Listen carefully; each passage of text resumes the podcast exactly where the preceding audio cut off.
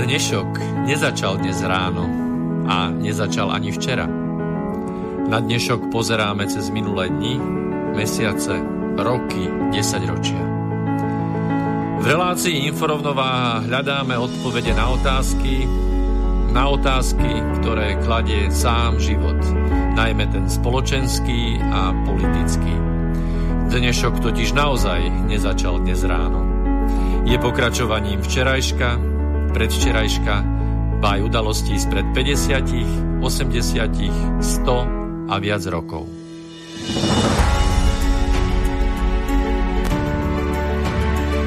Rovnováhu potrebujeme vždy, všetci a všade. Je preto veľmi podstatné, či sa k nej blížime, alebo sa od nej vzdialujeme. Všetko totiž súvisí so všetkým. Počúvate reláciu Inforovnováha.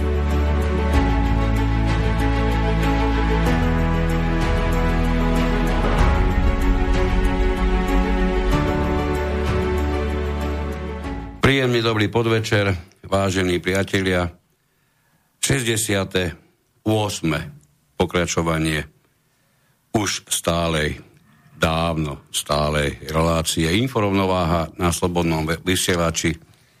Tejto chvíli práve otvoril Miroslav Kantner, ktorému ako vždy asistuje v štúdiu Peter Luknár. Ahoj. Príjemný dobrý večer. Dnes budeme mať neskutočne ťažkú, ťažko uchopiteľnú tému, a, ale priznám sa, že sa na ňu veľmi teším, pretože sme sa na ňu dlho, dlho chystali. Mali sme asi 2,5 tony materiálu k tomu, ktorého sme si priniesli do štúdia sem iba niekoľko stovák strán. Takže predpokladám, že sa nám niečo z toho podarí rozumného aj vyťažiť. Ono, e, máme taký, taký, taký základný uhol pohľadu, ktorý, ktorý najlepšie vysvetľuje filozof Karl Jaspers. Ten tvrdí, že kladenie otázok je podstatnou časťou ľudského konania. Takže my sa dnes budeme predovšetkým pýtať.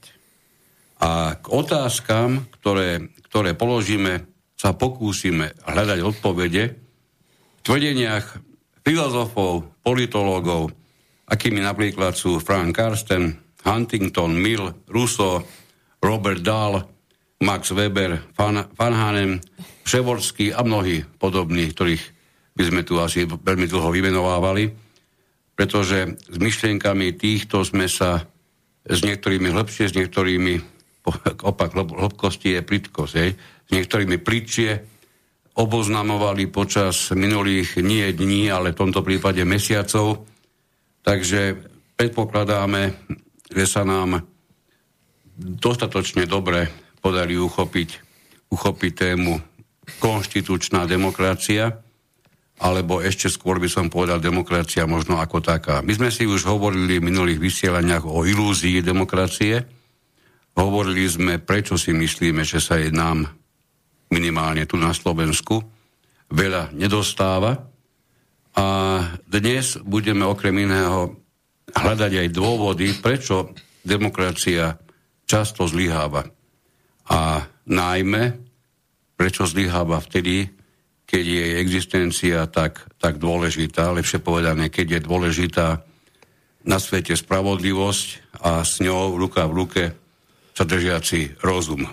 Pretože ja osobne, a ja predpokladám, že hovorím aj, aj, aj za Petra, dnešná doba nám ukazuje zrkadlo, nám všetkým, pretože už, da, už dávno nemôže ísť ani o rozum, ani o spravodlivosť. E, v tom, že sme prakticky rok doma zavretí, už musí byť výsostne vyšší princíp a neviem, čo je vyššie ako spravodlivosť a rozum, snáď už len peniaze, ktoré sú štandardne až na prvom mieste. No, dobre, budeme teda spomínať konštitučnú demokraciu, aby sme si určite na, na, na, záver, na úvod povedali hlavne, čo sa konštitúciou myslí. Je to štátne zriadenie, v ktorom je moc hlavy štátu obmedzená ústavou a parlamentom. No tak si položme hneď zásadnú otázku. je Slovensku konštitúciou? Ako to vidíš ty? No. V zmysle toho, čo som práve teraz povedal. Ja som sa chcel ešte, ešte povenovať trochu tomu Jaspersovi, pretože mm, tá téza, ktorú si spomenul na začiatku, že je, je dobre si klásť otázky, mám pocit, že tá dnešná spoločnosť, alebo my vôbec všeobecne sme si prestali dávať otázky. Človek si spomenie na to, keď sa stretne s malými deťmi, takými v takom predškolskom veku. Perfect, to, je, to je akože sama otázka. A e, tie otázky dávajú naozaj zabrať e, a človeka nenechajú len tak lahostajným a musí premýšľať. A, a vlastne v dnešnej spoločnosti sme otázky prestali dávať, lebo sa vlastne bojíme. A otázka, či sa bojíme tých otázok, alebo či sa bojíme, bojíme tých odpovedí. odpovedí. Presne tak. A napriek tomu, že Jasper... A, teda asi, asi jedného aj druhého. A jedného aj druhého. Potom takisto v podstate vyzerajú tie naše televízne programy a relácie e, a spravodajstva a komentáre a, a, a pokusy o diskusiu, že sa nekladú ani otázky a už to bož sa tam nedávajú odpovede. A potom vlastne tá naša situácia je taká, aká je. Ja neviem, čo si nazval tejto chvíli diskusiou. Ja som diskusiu, myslím, minimálne na televíznych obrazovkách nezachytil už niekoľko rokov, lebo diskusia sa vyznačuje najmä tým, že E, je voľnosť názoru. A do diskusie sa neprivolávajú ľudia preto, že základnou dimenziou, ktorú e, pozvaný musí splniť, je zaradenie do príslušnej názorovej skupiny.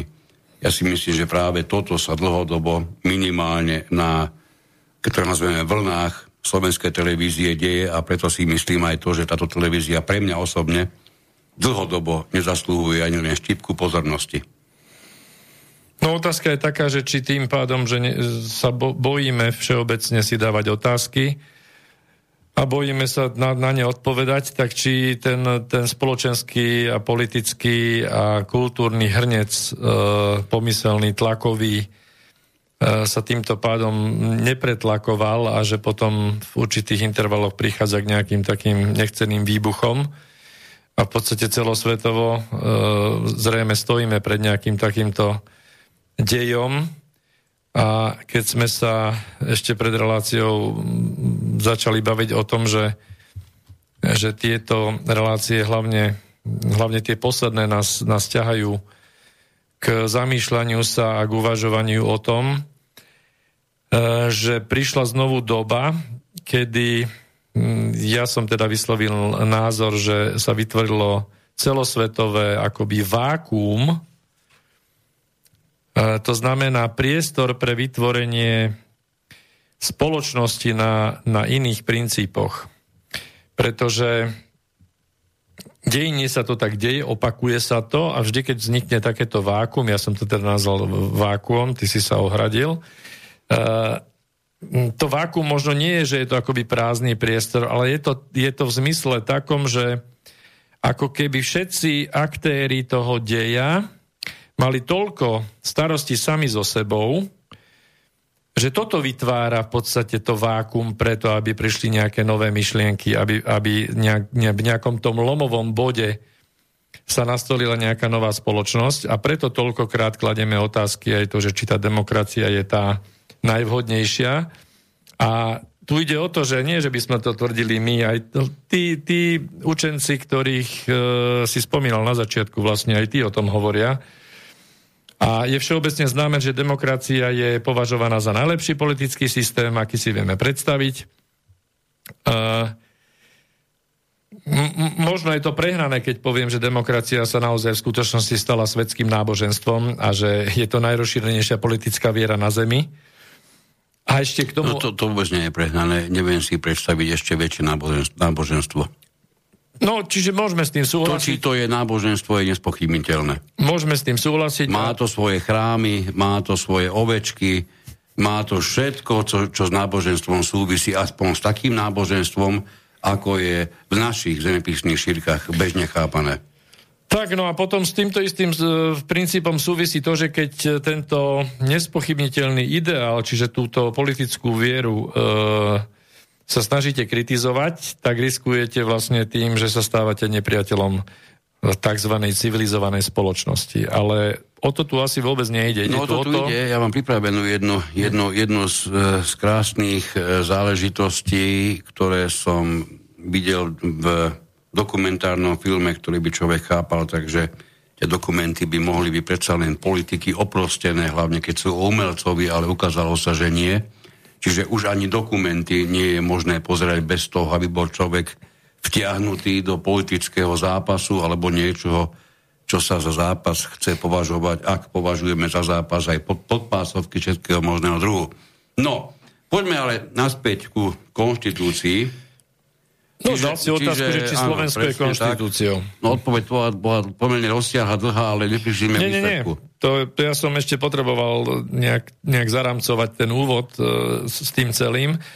No, um, tak my sme zvyknutí k demokracii dávať všetky e, prívlastky iné, ale určite nie, že, že konštitučná demokracia, lebo sa nám to nejako v tých hlavičkách nespája, má, máme to tam natlačené trochu inak.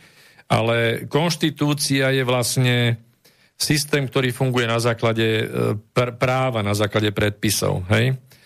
A demokracia k tomu je Nesúhlasí, môj kolega nesúhlasí. Nie celkom najpresnejšie si to vyjadril. Tak daj. Tá otázka bola, ja ti ju položím pre istotu ešte raz. Pre istotu. Konštitúcia je štátne zriadenie, v ktorom e, moc hlavy štátu je obmedzovaná právom, a pardon, ústavou a parlamentom. Otázka bola, či si myslí, že Slovensko je v tomto význame konštitúciou. No, Slovensko, na Slovensku... Teda na Slovensku, či je tak konštitúcia no, na Slovensku prevá, prevádzka, prevádzkovaná. Prevádzkovaná. No, na Slovensku tá, tá tzv. demokracia tohto no, moderného typu dala celkom už popapuli s prepačením konštitúcií v tomto no, keby zmysle. len popapuli. Čiže, čiže ako keby tieto základné prvky konštitúcie e, sa podarilo za posledné asi 10 ročie postupne pomaly rozložiť, o čom my už vytrvalo, e, pomaly už aj niekoľko no, rokov hovoríme. Musíme si predovšetkým jednu zásadnú vec uvedomiť. Kto je na Slovensku hlavou štátu? Ona sa chce okamžite vtis, vtesnať v tejto sekunde do našich hlav, samozrejme naša, naša prezidentka, a otázka okamžite zápäti za tým ide, je skutočne hlavou tohoto štátu naša prezidentka?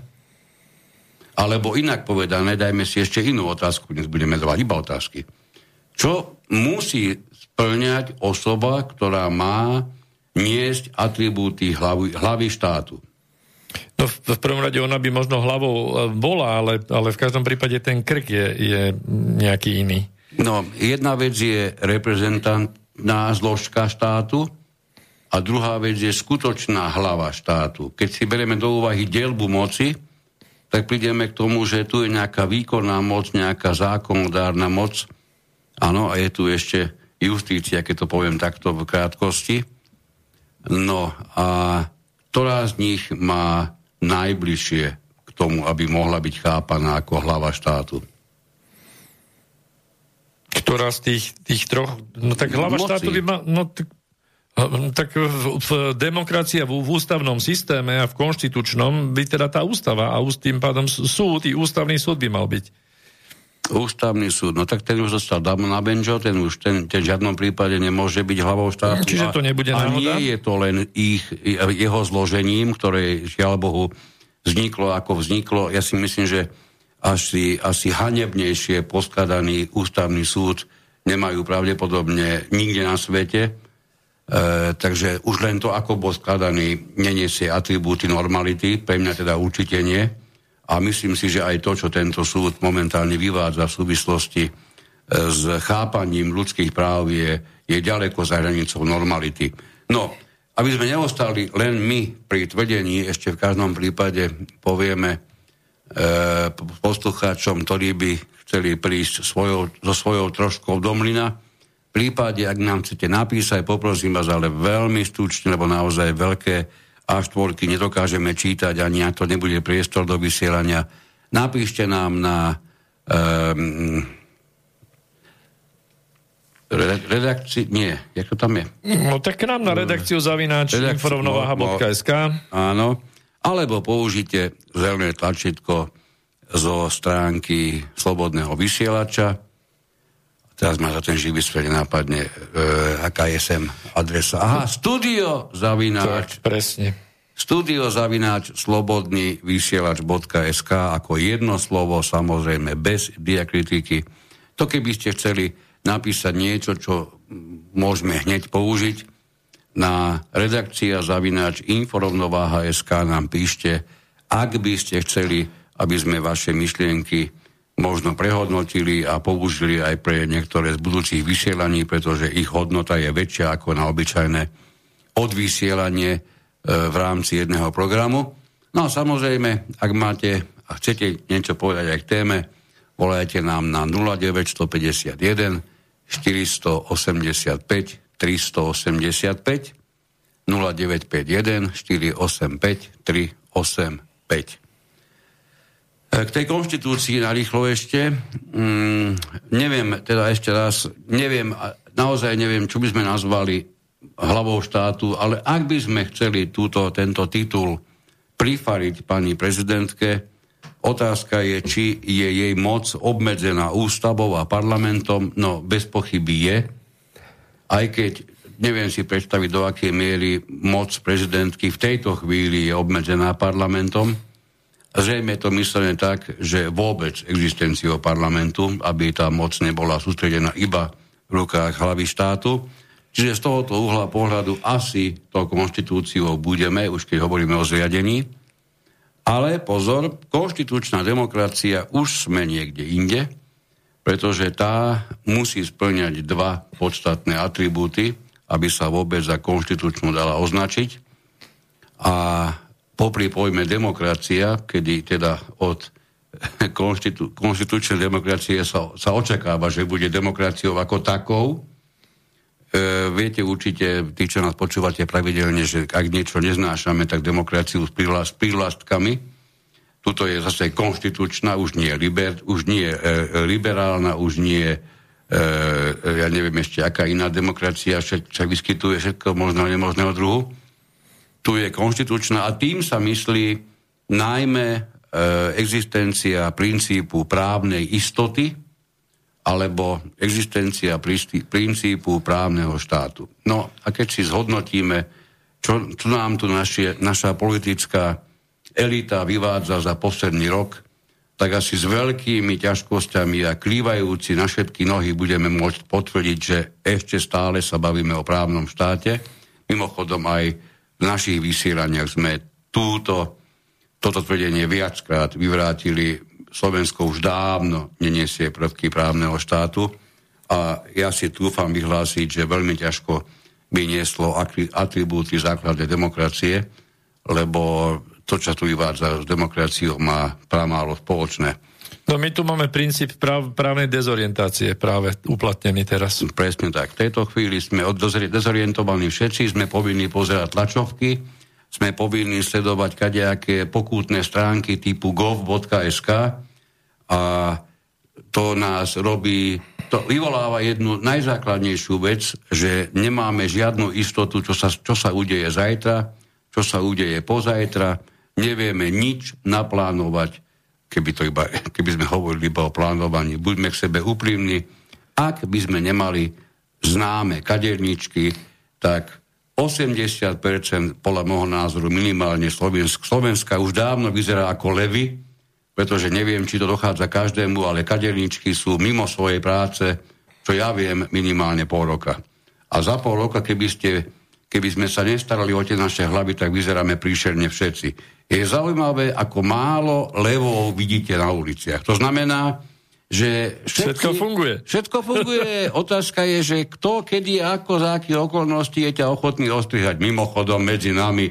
Veď sa pozrieme e, na, na pána bývalého premiéra, ktorý okrem iného stačil, teda stačil francúzskému prezidentovi hneď pri prvej aj poslednej návšteve vo Francúzsku pripomenúť jeho politickú galibu súvisiacu s nákladom 60 tisíc eur na svojho holiča za jeden rok, toľko mal Macron výdavkov na holiča, samozrejme mal z toho obrázky, ako sa to hovorí po slovensky, priekak, e, vo Francúzsku, na, náš Igorko prvé, čo urobil vo, vo funkcii premiéra, tak toto chudákovi Macronovi rovno do ksichtu medzi prvými slovami vmiatol, čím ho určite aj zmiatol. No, čiže kaderničky nemáme pol roka, nie že by to tak strašne chýbalo, ale to je jedna z tých vecí, ktorá musí byť viditeľná.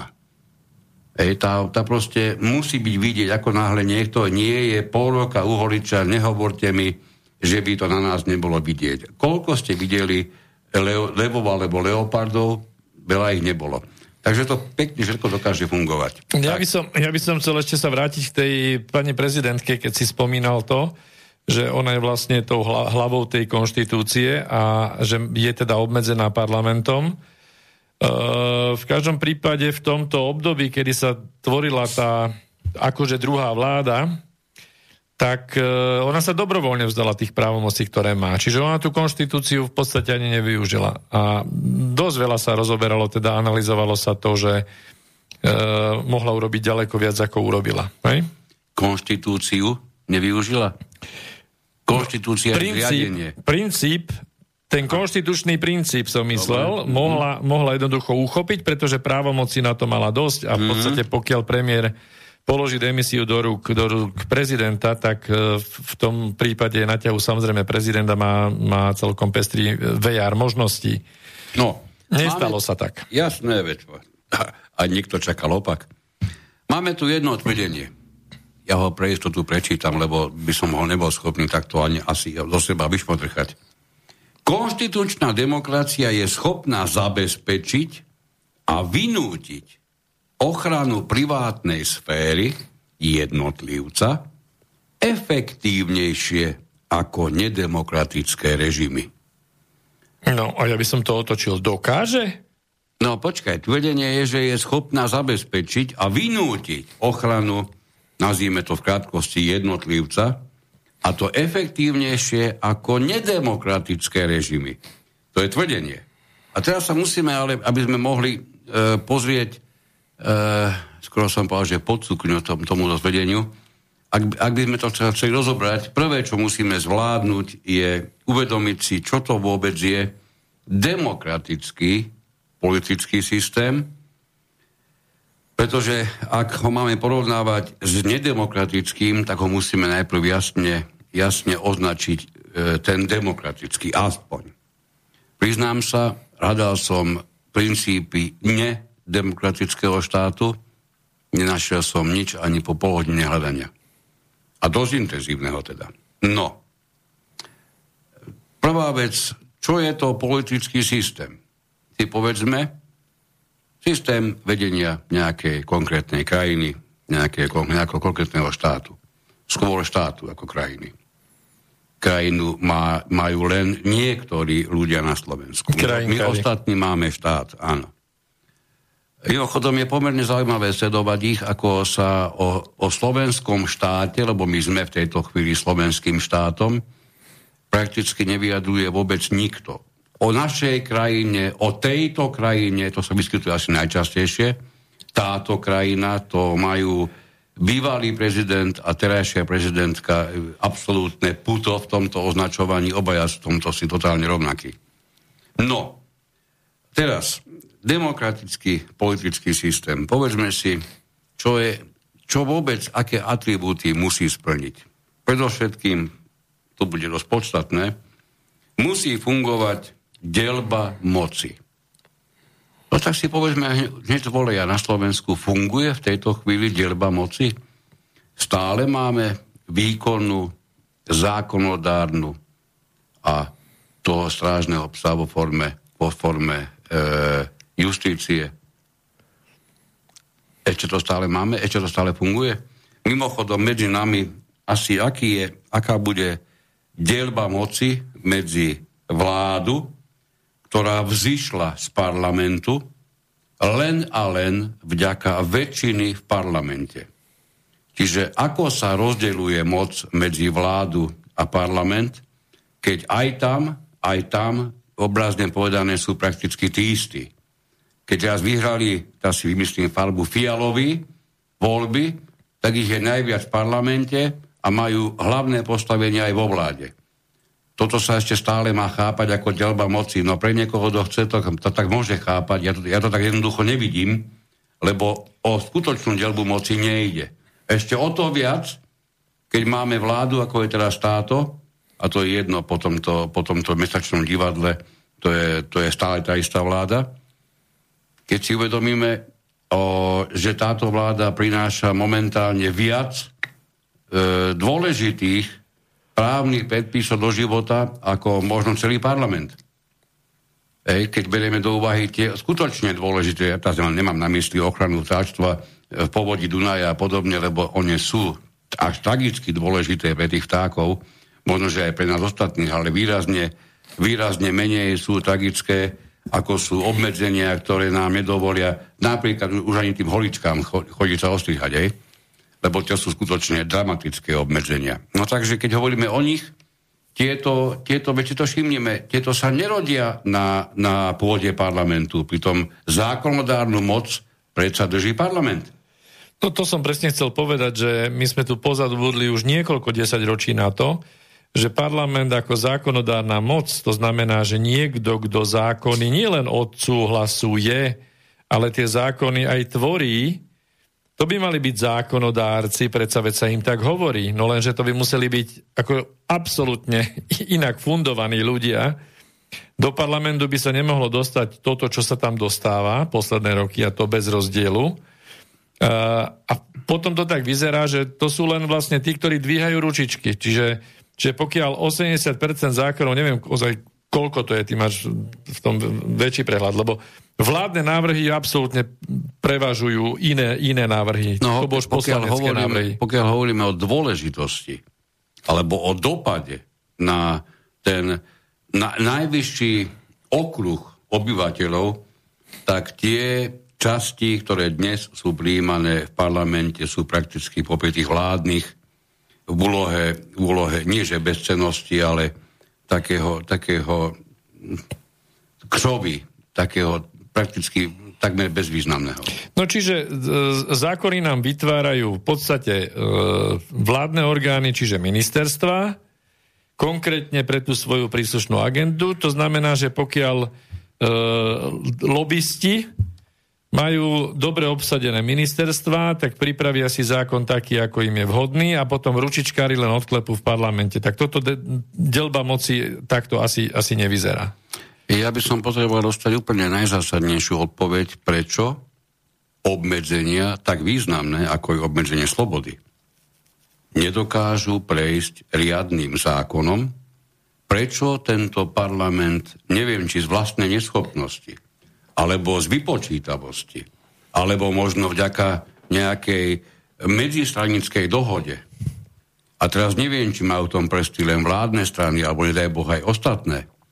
Ale za týchto okolností, ktoré my tu máme, by sa každý jeden aj právne podvyživený človek pozrel na to tak, že ak chceme obmedzovať ľudskú slobodu, tak to môžeme robiť výhradne a len na základe zákona, to bolo povedané viacnásobne na tejto pôde, a toho zákona, ktorý prejde riadným príjmaním, ktoré sú zákonom predpisované, to okrem iného znamená nielen medzirezortné pripomienkovania, ale ak je to zákon, ktorý má obmedzovať obrovské množstvo obyvateľstva, tak by sa logicky očakávala aj zainteresovanosť práve tých, ktorí týmto zákonom budú najviac obmedzovaní, čiže nie tých, ktorí si budú aj tak voľne vo svojich limuzínach chodiť do svojej tzv. práce a budú sa najďalej strihať, ako doteraz sa strihali. Ten zákon o obmedzení ľudských práv sa týka najmä nás, nie vás, páni a dámy, parlamente alebo vo vláde. Čiže zákon, ktorý by mal prejsť pripomienkovacím konaním všetkých obyvateľov tejto, tejto krajiny, tejto zeme, tohoto štátu, pretože inak sa budeme baviť na úrovni obludnosti, kedy najzákladnejšie ľudské práva sú obmedzované úzkou skupinou mimoriadne elitne zameraných ľudí, ktorí v tomto prípade tvoria vládu, tuším ich je 16. A to pre mňa je je nie, že nepríjemná, to pre mňa je až desivá, desivá predstava, že všetky práva, ktoré tu na Slovensku máme, vrátanie práva podnikať, vrátanie práva starať sa riadne o svoje deti, pretože keď niekomu zoberiete možnosť obživy, zároveň kašlete na jeho deti, na tie deti, ktoré tak úzko prsto nechávate doma na tzv. dištančnom vzdelávaní, aby sa, nedaj Boh, nenakazili v škole, ale vám na druhej strane je absolútne jedno, či tieto tie isté deti budú vôbec mať čo jesť, pretože ich mamka a otec majú obmedzenie prevádzkovanie svojho podnikania, do ktorého vložili všetky svoje úspory a ktoré ste im vy tak ľahko myselne zavreli a rok ste ich nepovolili otvoriť. Čiže participácia, keď, so, keď si tu čítal nedávno, nie tak dávno, o tzv. participatívnej demokracii, tak tá participatívna demokracia, ak nezačne naozaj tým, že sa začne orientovať, nielen, nielen orientovať na občanov, ale dostanú títo občania aj možnosť do toho vôbec hovoriť. Nie zástupcovia občanov, nie kadejaké voľky, spolky platené zahraničnými veľvyslanectvami a podobne. Ja hovorím o obyvateľoch, nie o nejakých zoskupeniach, ktoré majú zastupovať. Do tej chvíle sa mi o žiadnej participatívnosti vážení ani nemôžeme baviť, pretože sa budeme baviť úplne trapne. No však to, to, tá participatívnosť... No, to spočíva v tom, ako, ako urobiť zo pár vyvolených, ktorí sa budú tým pádom môcť... E, budú, budú na sebe nieť nálepku všeho zastupujúceho tvora alebo zastupujúceho subjektu, ktorý zastupuje celú občianskú spoločnosť. No prepáčte, ja sa vami zastupovať nenechám nikdy. Však ale pre, prejdeme do tejto problematiky tzv. tých mýtov o demokracii. No čiže ale... delba, delbu moci nejako, keď berieme do úvahy jeden zo základných princípov demokratického politického systému, delbu moci proste nesplňame. No ja by som to chcel ako zhrnúť. Čiže Čiže eh, keď sa pozriete na ten náš systém, ako teraz funguje, tak v podstate veľa tých právomocí na seba strhla, príliš veľa na seba strhla vláda, pretože eh, má svoje bábky v parlamente, čiže s parlamentom zametá, tam sa iba dvíhajú ručičky. Vláda navrhuje takmer všetky zákony, alebo teda tie podstatné. Hej, kýve s parlamentom, ako Nie sa, zákony, ako sa chce. Podstatné obmedzenia. Obmedzenia, OK. A čo sa týka tých poslancov, a poviem jeden taký konkrétny príklad. Uh, nebudem, nebudem menovať. Zoberme si, že niekto má nejakú agendu a dostane sa do parlamentu a tá agenda je naozaj prínosná pre, pre ľudí. On si to zoberie ako, ako osobnú jednu úlohu, že do politiky som sa chcel dostať práve preto, aby som túto agendu presadil. Takých tam poznáme viac. A Sedia tam. Lepší prípad je, že sa tá agenda tomu človeku podarí presadiť. Hej? Budem hovoriť konkrétne v oblasti potravinárstva, v oblasti uh, potravinového semafora. Ale popri tom, tá osoba, ktorá má zásluhy na presadení takto dôležitej veci, tak si neuvedomuje, že tým pádom, že v ostatných oblastiach nevie takmer nič, a to sa týka všetkých, všetkých poslancov, ktorí tam sú, takmer nič. Hej, čiže kývajú iba ručičkami na to, kto ukazuje palček hore alebo palček dole, tak títo istí ľudia, ktorí majú zásluhy v jednej oblasti, vo všetkých ostatných odklepú katastrofálne zákony, prípadne katastrofálne obmedzenia v tomto prípade. Hej? No vieš, ale tá ich agenda je pre nich natoľko dôležitá, že ich splnenie, hoci je podmienené tým bezduchým dvíhaním ručičiek, je pred nich prednejšie ako nezdvihnutie ruky za exemplárne do neba volajúcu hlúposť. Tak, no a, a teraz sme si povedali tento vzťah medzi, medzi vládou a medzi parlamentom, tam sa to prevážilo absolútne. Teraz keď si zoberiete, tak e, súdna moc, hlavne čo sa týka ústavného súdu, je politická, politicky nominovaná cez parlament a potvrdená prezidentkou. To znamená, že Ústavný súd máme dneska v dezolátnom stave žiaľ Bohu. Aj osobnostne tým, že to bolo aj priznané, veď za 12 rokov sa to môžu naučiť, ako povedala pani prezidentka. Tak neviem, či toto je teda naozaj ten, ten pevný bod, e, tá opora moci, v tej delbe moci v rámci demokratického politického to je, systému. To je výborné tvrdenie, ktoré si treba zapamätať. Minimálne to je katastrofa. Tak, minimálne tak, ako prehlásenie tejto istej osôbky o tom, že Slovensko má byť krajina, ktoré sa ľudia nebudú mať, nebudú mať zomierať. No a aby som to dokončil, tak uh, súdnu moc v akom máme stave. Hej, to sa odkrýva, to uvidíme, hej, prezumcia neviny, to si e, ctíme, takže uvidíme, ako to dopadne, ale nerobme si ilúzie, ten súdny stav je v biednom stave a e, prokuratúra v podstate deto. Hej. Čiže, čiže tie, tá delba moci je tu vážne narušená. A prezidentský úrad by, by niekedy mohol byť razantnejší, má tie právomoci, žiaľ Bohu, nevyužíva ich, ale samozrejme to je individuálna E, záležitosť, to je, to je vec, vec výberu daného, daného človeka na tomto, na tomto úrade. Cez viacero prvkov sme prešli už pri tom, čo sme len teraz hovorili, ale pre istotu zopakujeme. Kontrola výkonu moci, pretože to je jedna zo zásadných prvkov demokratického politického systému. Keby som dal 100 ľuďom na ulici otázku, ako, ako vidí kontrolu výkonu moci v našom štáte, čo by tak asi odpovedali? Kto kontroluje moc? No tak mala by moc kontrolovať samozrejme opozícia, tú, tú vládnu časť. No tá, veď... tá, ktorá, lebo to, to čo už, už teraz možno nevedomky si, si zasiahol do ďalšieho dôležitého bodu, alebo atribútu, a to je existencia neprenasledovanej, neperzekuovanej, prípadne inak neutláčanej opozície, ako sme si všimli E, my sme do minulých volieb, alebo posledných volieb, mali v parlamente demokratickú opozíciu, tá je momentálne väčšinou pri moci a zostala tam opozícia, ktorej nikto privlastok demokratická už nevtláča. No, ja, na druhej strane je pravdou, že tento krásny prívlastok si vtlačili oni sami, tvrdia o sebe, že oni sú demokratická opozícia. Zrejme, aby to bolo v protiváhe e, voči vtedajšej vládnúcej, e, vládnúcej, vládnúcemu zoskupeniu, ktoré tým chceli označiť ako nedemokratický. Neviem, ako sa dá v demokratickej krajine, pokiaľ e, v podstate si ctíme demokraciu ako takú a prehlasujeme, že sme demokratický systém, ako v ňom môžeme mať nedemokratickú zložku? Ako nič. To je správna odpoveď, pretože na toto ti postačia nálepky rôzneho všetkého druhu.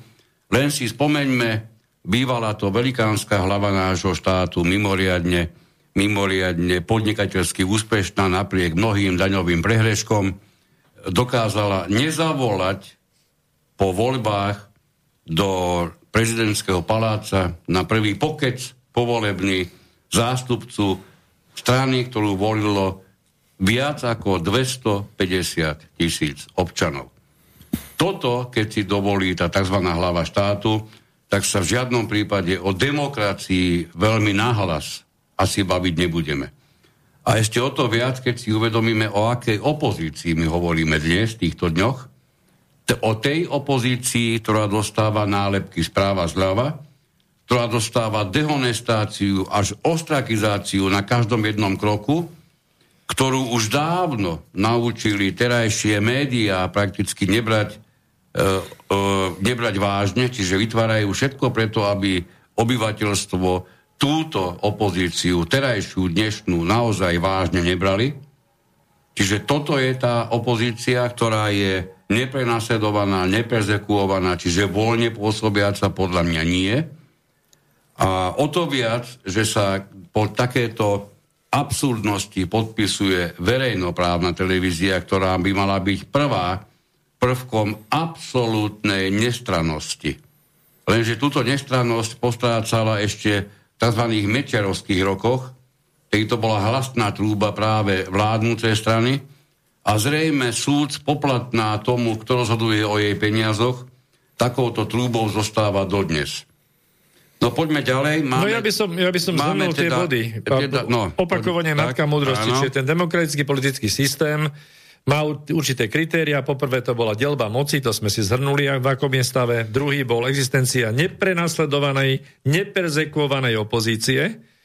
To si môžete odpovedať tiež na to. A, a tre, tretí, e, tretie kritérium je kontrola výkonu moci, čo samozrejme e, funguje aj pomocou opozície, ale tu sú určité ďalšie mechanizmy, ktoré by mali, mali e, kontrolné mechanizmy, ktoré by mali fungovať. No hlavne Dávam ten otázku. mechanizmus opravný, neviem si predstaviť, ktorý je opravný, keď jediný opravný mechanizmus napríklad pri pochybení, pri prijímaní ústavného zákonu, táto terajšia demokratická vládna strana alebo vládnúce strany demokratické úplne odpilili od možnosti opravy ústavným súdom práve pri prijímaní ústavných zákonov. Čo si myslím, že je, že je tak do neba volajúca abnormálnosť a absurdnosť, že zase neviem, zavolajte mi, ak niekto viete, zavolajte nám teda, v ktorej ktorom štáte, kde na svete, v ktorej republike sa niečo podobné v minulosti už mohlo stať. Neviem si predstaviť. Tu sa deje viac vecí, ktoré sa nemôžu stať. No, uh... ďalší prvok je takisto krásny. Je, ide o dôsledné plnenie všetkých medzinárodných dohovorov, aj, medzinárodných aj, aj. zmluv, chart rôzneho druhu, ktoré či boli ratifikované Slovenskou republikou, alebo dokonca boli boli na úrovni, kedy museli byť zakomponované do, do slovenského práva, tak my máme problém už aj s týmto, nielen so samotnou ústavou, ktorá je takisto bez problému pošliapávaná, by bodaj by niekedy menená pomaly každý pol rok, podľa toho, ako sa príslušní súdruhovia vyspia alebo zobudia. A máme tu medzinárodné dohovory, napríklad aj na úrovni OSN, ktoré v tejto chvíli našej vládnej garnitúre nehovoria absolútne nič. A to napriek tomu, že ich prvky je možné nebrať vážne len v prípade prijatého zákona. My na Slovensku, dokonca ponovom už s odobrením ústavného súdu, vykonávame všetky právne kroky na úrovni bezvýznamných uznesení vlády. Nie na, na úrovni zákona a ešte čo je horšie, na základe tzv. Mikasových, ako to nazývajú? Mikasových. No vyhlášok, myslíš, nie? No vyhlášok, ale už som to, už som to zachytil aj in, inom krajšom vydaní, tam to nenápadne. Čiže na úrovni vyhlášok prakticky takmer nezaujímavého e, štátneho subjektu, ktorý vôbec oprávnenie, najmä pokiaľ ide o druhý stupeň, verejného ohrozenia na vydávanie podobných obmedzení ani nemá. To znamená, že my veselo, absolútne bezproblémovo porušujeme prijaté medzinárodné dohovory a zmluvy, čím ani vo štvrtom bode nespl- nesplňame v tejto chvíli, podľa nášho názoru, prvky demokratického politického systému. A keď si dáme, že že takýto systém nemôže byť systémom postaveným na elitách, čo je ďalší prvok. To znamená, e, to, sú, to sú tie skupiny, ktoré sú najvyššie, najvyššie definované, či už z hľadiska odbor, e, vzdelanosti, či majetnosti alebo iného prvku. Čiže tieto nebudú tie, ktoré budú uprednostňované, ale ide o systém tak povedia, všetkých občanov alebo všetkých ľudí e, v štáte, tak tu si tiež odpovedzme sami na to, či momentálne tie tzv. politické špičky sú skutočne bežní ľudia z ľudu, alebo sú to istým spôsobom privilegovaní jednotlivci, ktorí sa niektorí viac, niektorí menej, aj keď je pravda, že niektorí asi vôbec nie, na svoje miesta dostali vďaka možno majetku, vďaka kontaktom, vďaka tomu, že niekto to tak zariadil, lebo tak to presne chcel. Čiže istým spôsobom kľudne môžeme hovoriť, že aj e, v neexistencii systému elít by sme na Slovensku zrejme tak trošku problému asi, asi mohli s tým mať.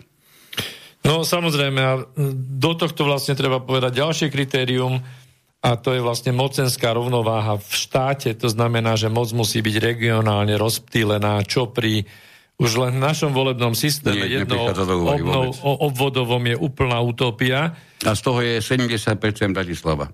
Presne tak. Bohu. Ale na druhej strane tá Bratislava, ktoré sa dostáva zo všetkých štátnych peňazí najmenej, hoci na území Bratislavy sa jej sa ich pravdepodobne najviac, najviac vyrobia. Vo a je to tá Bratislava, ktorej vadila par kedysi Praha.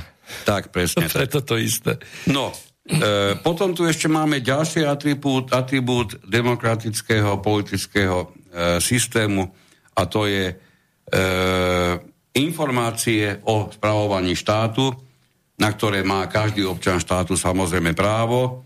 No, tu by sme povedali, že, že ten systém bol už dávno nastavený pomerne dobre, a asi te, toto je prvý atribút, pri ktorom by som nemal veľký problém s tým, že ho pravdepodobne splňame. Aj keď je pravda, že pre môj vkus ešte stále zostáva mnoho obchodných zmluv v utajení. Je to tristné, keď si uvedomíme, že ide o naše peniaze, pretože žiadny minister nepodpisuje zmluvu o svojich peniazoch. Ani, ani tá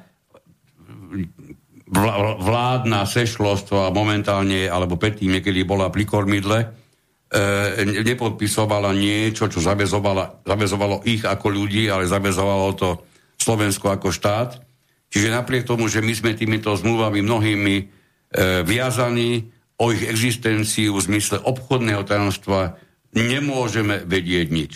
Pre mňa je neprístojné, aby vôbec niekto na úrovni, či už ministra alebo iného, iného štátneho alebo verejného pracovníka, ktorý má tú možnosť, aby uzavieral zmluvy ktoré majú takýto, takúto, takúto podmienku o obchodnom tajomstve. Pre mňa hodnovernosť takéhoto partnera pre, pre účel uzavretia zmluvy na úrovni štátu sú v tej chvíli, je tá hodnovernosť je nulová. No, v každom prípade tie zmluvy e, kedysi sa nezverejňovali, alebo boli v utajení, dnes sa zverejňujú, ale ja neviem, ja veľký nejaký rozdiel nevidím. Sekery sa zatínali vtedy, sekery sa zatínajú aj dnes sú zverejnené, veľa bolo veľmi kontroverzných zmluv, ktoré sú zverejnené, ale správni novinári sa na ne nepýtajú, no, pýtajú sa iba na niektoré. No. Takže tento princíp informovania o správaní štátu v podstate splnený je, ale aj tak nám to nepomáha. Peniaze tečú pomedzi prsty a, a ideme, ideme od 9 k 5. Tak, niektoré názory filozofov či politologov smerujú k tomu, že medzi základné atribúty patrí aj ochrana menšín. Toto by som nechal na úrovni, že pre istotu to nebudem ani, ani rozoberať, lebo predovšetkým je treba pozerať na každého ako obyvateľa. Na to, či je zrovna také alebo onaké národnosti, či je zrovna vyznávačom toho alebo tamtoho, to, je, to, to by mal byť druhoradý aspekt Žiaľ, stáva sa, a veľmi často v poslednej dobe, že sa na to pozerá ako na základný element. Pretože na niekoho pozeráme ako na niekoho s inou farbou pleti a až potom je to obyvateľ, ale z tej inej farby pleti majú plynúť nejaké výhody, ktoré nám sa ostatným nedostávajú. A to úplne bezostyšne. Vyšší stupeň ochrany všetkého možného na svete, a to nehovorím iba, iba o fali pleti, vieme, že tých menšín máme, máme trošku viac. Nebudem to radšej tejto chvíli ešte rozoberať. No, budeme sa venovať tomu, čo ja viem, za nejakú polhodinku, verím. Tých, jeden z mýtov ohľadom demokracie pojednáva o menšinách, tam je to zaujímavé. No, ďalej, ďalším tým atribútom je, e, že by mala byť zabezpečená pluralita názorov. no, tak to si sa správne zasmial, pretože tento atribút, ja neviem si predstaviť obdobie, v ktorom by to na území terajšieho Slovenska bolo vôbec splňané, pretože ako náhle tí, ktorí predtým hulákali, že ich názory nie sú vypočuté, že ich vynikajúce nápady nikto nepočuje, pretože nemajú možnosť ich vysloviť. Ako náhle sa títo dostanú k tomu pomyselnému koritu, Čuduj sa svete, ich názory sú natoľko fantastické, že žiadne iné ďalšie netreba. A inak povedané, my máme na Slovensku politikov, ktorí asi pojem pluralita vo svojom slovníku nielen, že nemajú zaradený, oni ho ani nepoznajú. Takže pluralizmus v názoroch sa absolútne nenosí. Hoci ide o veľmi významný ukazovateľ demokratickej spoločnosti a ešte navyše je to prvok, ktorý keď sa správne používa, ako každá jedna rozumná opozícia názorová môže byť veľmi vážnym obohajcujúcim prvkom. Neblázni. No isté, že áno, len no. to sa tu nenosí. Dobre. No, čiže ani tento atribút, žiaľ Bohu, nesplňame. No potom máme ďalší atribút, že v spoločnosti musí existovať rovnoprávnosť medzi všetkými jej členmi. To môžeme rovno ísť ďalej, to ani nemusíme o tomto rozhodnúť. Pretože ak niekto môže ísť do Anglicka 15 krát za, za mesiac a iný musí čučať doma v obývačke, o rovnoprávnosti sa baviť nebudeme. Ak niekto môže zabezpečiť sám pre seba Ivermectin len preto, že je zhodov okolností z Trnavy a je pre, premiérom a lieči si tým svoj COVID, a iný sa tomu istému lieku, evidentne účinnému, keď pomohol aj pánovi premiérovi bývalému, iný sa k tomu dostať nemôže, dokonca mu to je zhabané colníkmi a podobne, tak baviť sa o rovnoprávnosti. Prosím ťa pekne, že na svete, ale do toho to by som určite nešiel. No a že zahraničné reťazce si predávajú no, tak to mi, a domáci... Tak to mi tu vôbec nevyťahuje, lebo to budem preskať na všetky strany. No. Ak, ak my, ak tejto v súčasnej dobe je tu niekto, kto by mal každodenne stávať výskajúc od radosti, že je pred ním ďalší deň, v ktorom sa obohatí, obohatí významne viac ako, ako pred dvomi, piatimi, desiatimi rokmi, tak sú to práve tieto úžasné reťazce, ktoré, skúsim vysvetliť prečo, ako jediné môžu predávať, kým všetci ostatní čučia doma a trápia sa, aby, nedaj Boh, sa nezaplnili, sa nezaplnili naše nemocnice, kdežto pri prevádzkovaní týchto mimoriadne morálne obohacujúcich tzv. reťazcov o nebezpečenstvo súvisiace s preplnenými nemocnicami ani náhodou nemôže ísť. No a tých rovnoprávností, no respektíve nie rovnoprávnosti by sme vedeli nájsť teda no. hodne dnes, dnes, áno. Slobodné voľby ako ďalší atribút s vysokou pravdepodobnosťou splňame. Jediné, čo je dôležité, je povedať si, či e, doširoka, dohlboka z každej strany obmedzené možnosti uvažovania vôbec o nielen o, o kandidátoch, ale o voľbách ako takých, myslím tým samozrejme prácu e, médií a nielen tých, ale rôznych týchto takto krásne znie, že mimo vládok, pritom sú nátlakovky, platených zo zahraničia. Takže keď berieme do úvahy, že tuto táto činnosť tu je, ich vplyv je i rozhodujúci, nie že, nie že nezanedbateľný, ich vplyv je absolútne rozhodujúci. Keď o tom budete niekedy pochybovať, stačí sa pozrieť, koho máme v prezidentskom paláci, lebo to je výsledok pre moje chápanie mimoriadne umne spracovaného mediálneho marketingu so všetkými finančnými prostriedkami, ktoré s tým súvisia. A ja pre seba si poviem, vy môžete kľudne počúvať, ak chcete, že pani prezidentka také peniaze nikdy v živote nemôže zarobiť, čo by do toho údajne mali, mali e, ľudia, ktorí ju tam potrebovali vidieť, vložiť. To len toľko. Čiže, čiže baviť sa o slobodných voľbách s týmito atribútmi, pre mňa, pre mňa osobne to tieto atribúty jednoducho žiaľ nesplňa. Ja len doplním, že za, za mňa v mojom slovníku som e, tak, tak e, negatívne e, spojené slovo, že nátlakovky už vyradil z mojho slovníka, ale ja som tam zaradil slovo vplyvovky. Vplyvové organizácie, to sa mi páči viac. Dobre. No. No potom... Otázne je, či viac vplývajú alebo robia nátlak, podľa môjho nátlakujú, ale dobre. No a posledný, posledný atribút teda toho demokratického politického systému je e, taká samozrejmosť, že štát zabezpečuje svojim občanom životnú úroveň a vzdelanie. No toto nemusím ani komentovať, najmä to prvé o životnej úrovni, myslím si, že vôbec nie a vzdelaní, ktoré dostáva facku na každom jednom úrovni školstva, keď najmä tí starší vám to vždy budú potvrdzovať z tých škôl, vychádzajú stále menej a menej pripravení odborníci. Dokonca niektorí tvrdia, že sú stále viac a viac blbší a ich schopnosti sú stále menšie a menšie od generácie po generáciu.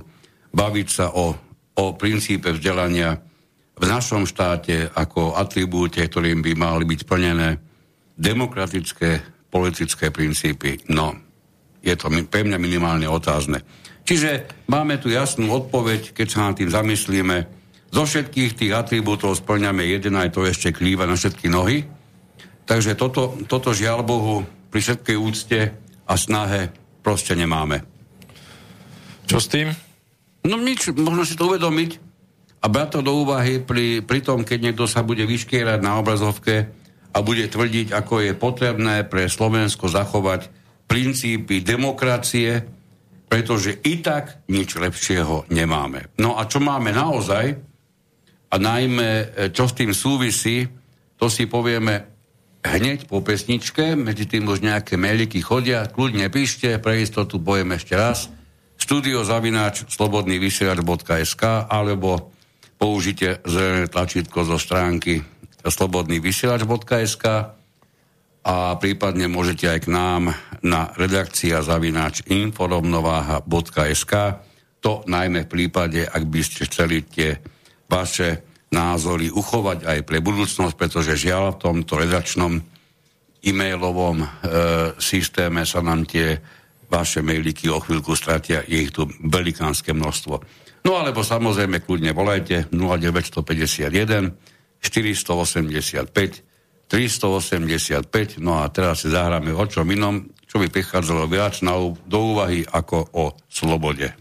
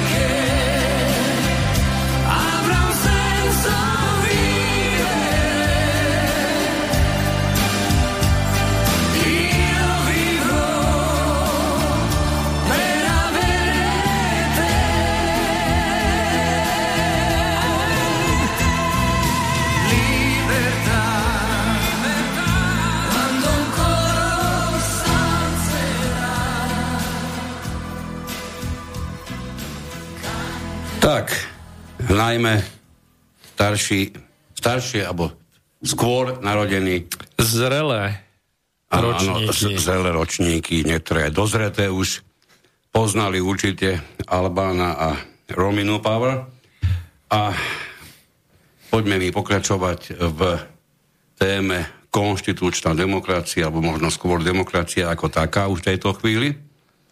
Je dôležité upozorniť vás, našich cených priateľov, keď s vami niekto bude o demokracii diskutovať, musíte ho poučiť v tom, aby si nemýlil demokraciu s takými pojmami, ako sú sloboda, tolerancia alebo napríklad prosperita.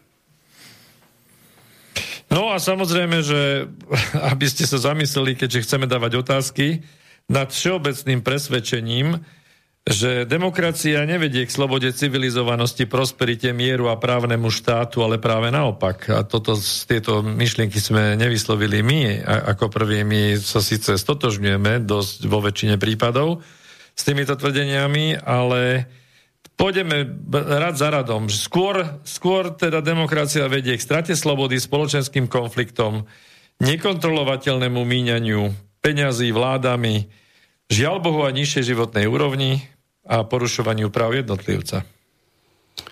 A to naprík, napríklad, keď si uvedomíme, že tých demokratických štátov záhadným spôsobom pribúda, ako keby doterajší rôzni miesto držiteľia moci spozorovali, že to pre nich bude ľahšie v rámci demokracie veselo pokračovať vo svojej doterajšej činnosti, akurát, že už s nálepkou demokratického štátu, aj ten svet im dá väčší pokoj. Inak si to nemôžno vysvetliť, aby demokracie vznikali, alebo demokratické štáty vznikali aj tam, kde o niečom, ako je čo len sloboda, je možné hovoriť naozaj mimoriadne, mimoriadne okrajovo. No lebo ten proces demokratizácie, ktorý je teda ne, neustály a on prebieha, on je nikdy neukončiteľný, to sme aj minule sa rozprávali na túto tému, tak on vlastne vyzerá tak, že niekde na svete ešte máte nejaké zbytky totality, hej, že teda si dovolia, že tam e, ľud alebo alebo teda dobre, ten vládca, tyran vlastní celý ten majetok tej krajiny, toho štátu a my tam potom prinesieme demokraciu a zistíme za, za 10-20 rokov, že už nemajú nič. Tak, máme telefonátik, príjemný dobrý večer. No pozdravím chlapi na mesto a poslucháčov. Takto chlapi, no ja neviem o tej pani z toho na tom hrade tam, či kde to tam je, tá, tej pani Zuzane. To viete, ako no, ona, ona chcela povedať, že nebudeme sa bať zomierať Vôbec. Pretože teraz nebudeme mať čas na to rozmýšľať, je tu nejak, nejaký tento, nejak, akože COVID, tak zomierame bez toho, alebo na srdcové infarkty z tej politiky našej zomierame. Tam je jeden, tam jeden, no, no, tam no. jeden zásadný no. princíp, ďakujem pekne, tam je jeden zásadný princíp, ktorý je potrebné pochopiť. Ona mala žiaľ Bohu pravdu, je evidentné, že ľudia sa už dávno prestali bať zomierať. Dokonca to mnohí chápu, žiaľ, aj ako cestu do lepšieho sveta. No, poďme mi naspäť. E, vysoké verejné dlhy, ekonomická stagnácia, nezamestnanosť, sociálne napätie. Toto hovoríme o e, štátoch, ktoré sú demokratické, alebo nedemokratické. Ak ste v tejto chvíli odhalili prakticky drv, zdrv, drvujúcu alebo drvivú väčšinu tzv. západných demokracií, tak ste spolu s nami hádali mimoriadne správne. Pretože ak západnú demokraciu nejaké pliagy, popri covide samozrejme, e, dennodenne fackujú, trápia, sužujú, tak sú to rozhodne vysoké verejné dlhy, nezamestnanosť, ekonomická stagnácia a sociálne napätie. No a keď sa tak pozrieme na Slovensko, tak sa to podarilo pre, presne všetky tieto atribúty e, vtesnať aj na, aj na maličké Slovensko ak náhodou e, v tejto chvíli ešte uvažujete o tom, či už možno hovoriť o slovenských vysokých verejných dlhoch, tak si trúfam povedať, že o tak maximálne o rok už o tom so 100% istotou pochybovať nikto tu nebude. Tak presne takto sa dostávame k prvému takému mýtu, a teda k, to, k tej príč, prvej príčine zlyhávania demokracie a to je práve e, krátkodobosť e, volebného procesu alebo krátkodobosť ako taká zabudovaná do demokracie, ktorá je nám samozrejme prezentovaná ako výhoda, lebo na, na druhej strane, keď si predstavíte, že keby sme si niekoho zvolili a bol by tam 25 rokov a, a nerobil by v prospech nás, ľudu, ktorý sme mu tú moc odovzdali, tak to by bola katastrofa, že?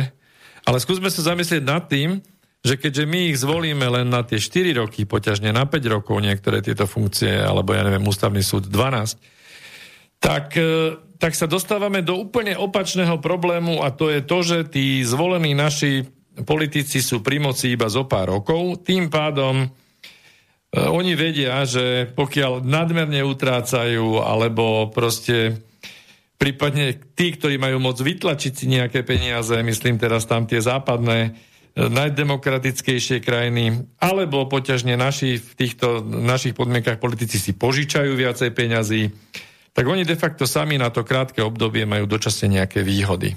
A ono sa to javí, že už, už predsa všetko sa prejedlo, hej, lebo bola privatizácia u nás, tak tam bolo čo privatizovať, tak jedna vláda za druhou išla a už sme si potom iba vraveli zúfalo, že veď už všetko je rozpredané, už nebudú, hmm. títo už nebudú mať čo. A toto sa ale nikdy nekončí, stále je čo. Lebo Zrejme keď... hovoríš o princípe prázdnej špajzy, na ktorú pravdepodobne budú plačlivo poukazovať všetci. E, ja sa skoro povedal, že primátori, ale zrejme aj tí, nielen premiéry.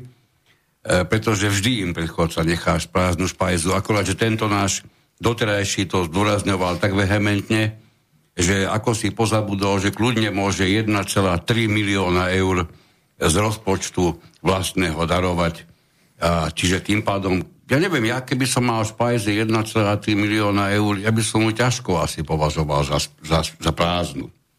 Mimochodom, skúsme sa zamyslieť nad tým, ako sa táto pomyselná špajza vehementne v týchto dňoch naplňa, keď tie jediné skutočne vyššie dane do nej môžu s vysokou pravdepodobnosťou platiť najmä tie, tie potravinové reťazce, možno niekoľký šťastlivci zamestnaní vo verejnom a právnom sektore, niekoľko málo podnikateľov, ktorým táto doba priniesla naopak žiadané a očakávané ovocie, pretože samozrejme sú, ako v každej inej dobe aj teraz, je niekoľko typov podnikaní, ktoré dokáže napredovať výrazne rýchlejšie ako kedykoľvek predtým, ale máme tu obrovské množstvo tých a tých je výrazne viac, ktorí celé mesiace existujú bez akéhokoľvek príjmu.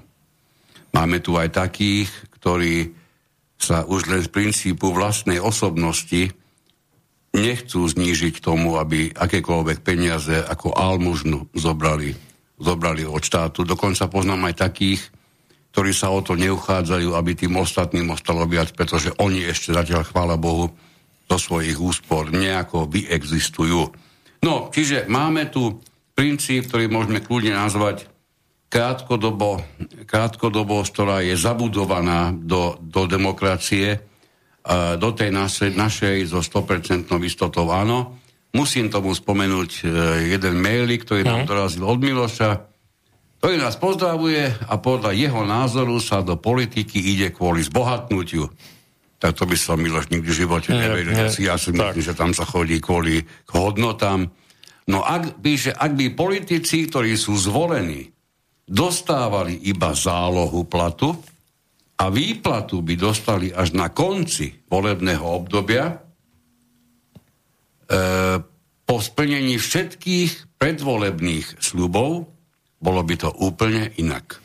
No, s týmto možno rozhodne súhlasiť. Ja som si istý, že prvý, ktorý by s tým princípom nesúhlasil, bol ten súdruh nachádzajúci sa práve pri korite pretože ak by od splnenia slubov malo závisieť jeho dodatočné ohodnotenie, tak som si istý, že mnohí z nich by takmer život položili, aby sa tie sluby naplnili. Ale viete, sluby, naplňať sluby rôznych strán, ktorí urobili zlepenca vlády len preto, aby, ten, aby tá vláda vôbec, nie aby existovala vláda, aby oni v tej vláde boli s tými svojimi stranami, my sme niektoré v minulosti nazvali príprdiace strany, lebo tak ich treba nazvať, keďže sú prakticky bezvýznamné. Jediný ich význam je ten, že sa nachádzajú zrovna, zrovna vo vládnej e, zostave. No takže e, tak, tam ťažko hovoriť, že by sa všetky tieto volebné sluby týchto, týchto ľudí mohol, mohli plniť. Máme ešte nejaký telefonátik. Príjemný dobrý večer.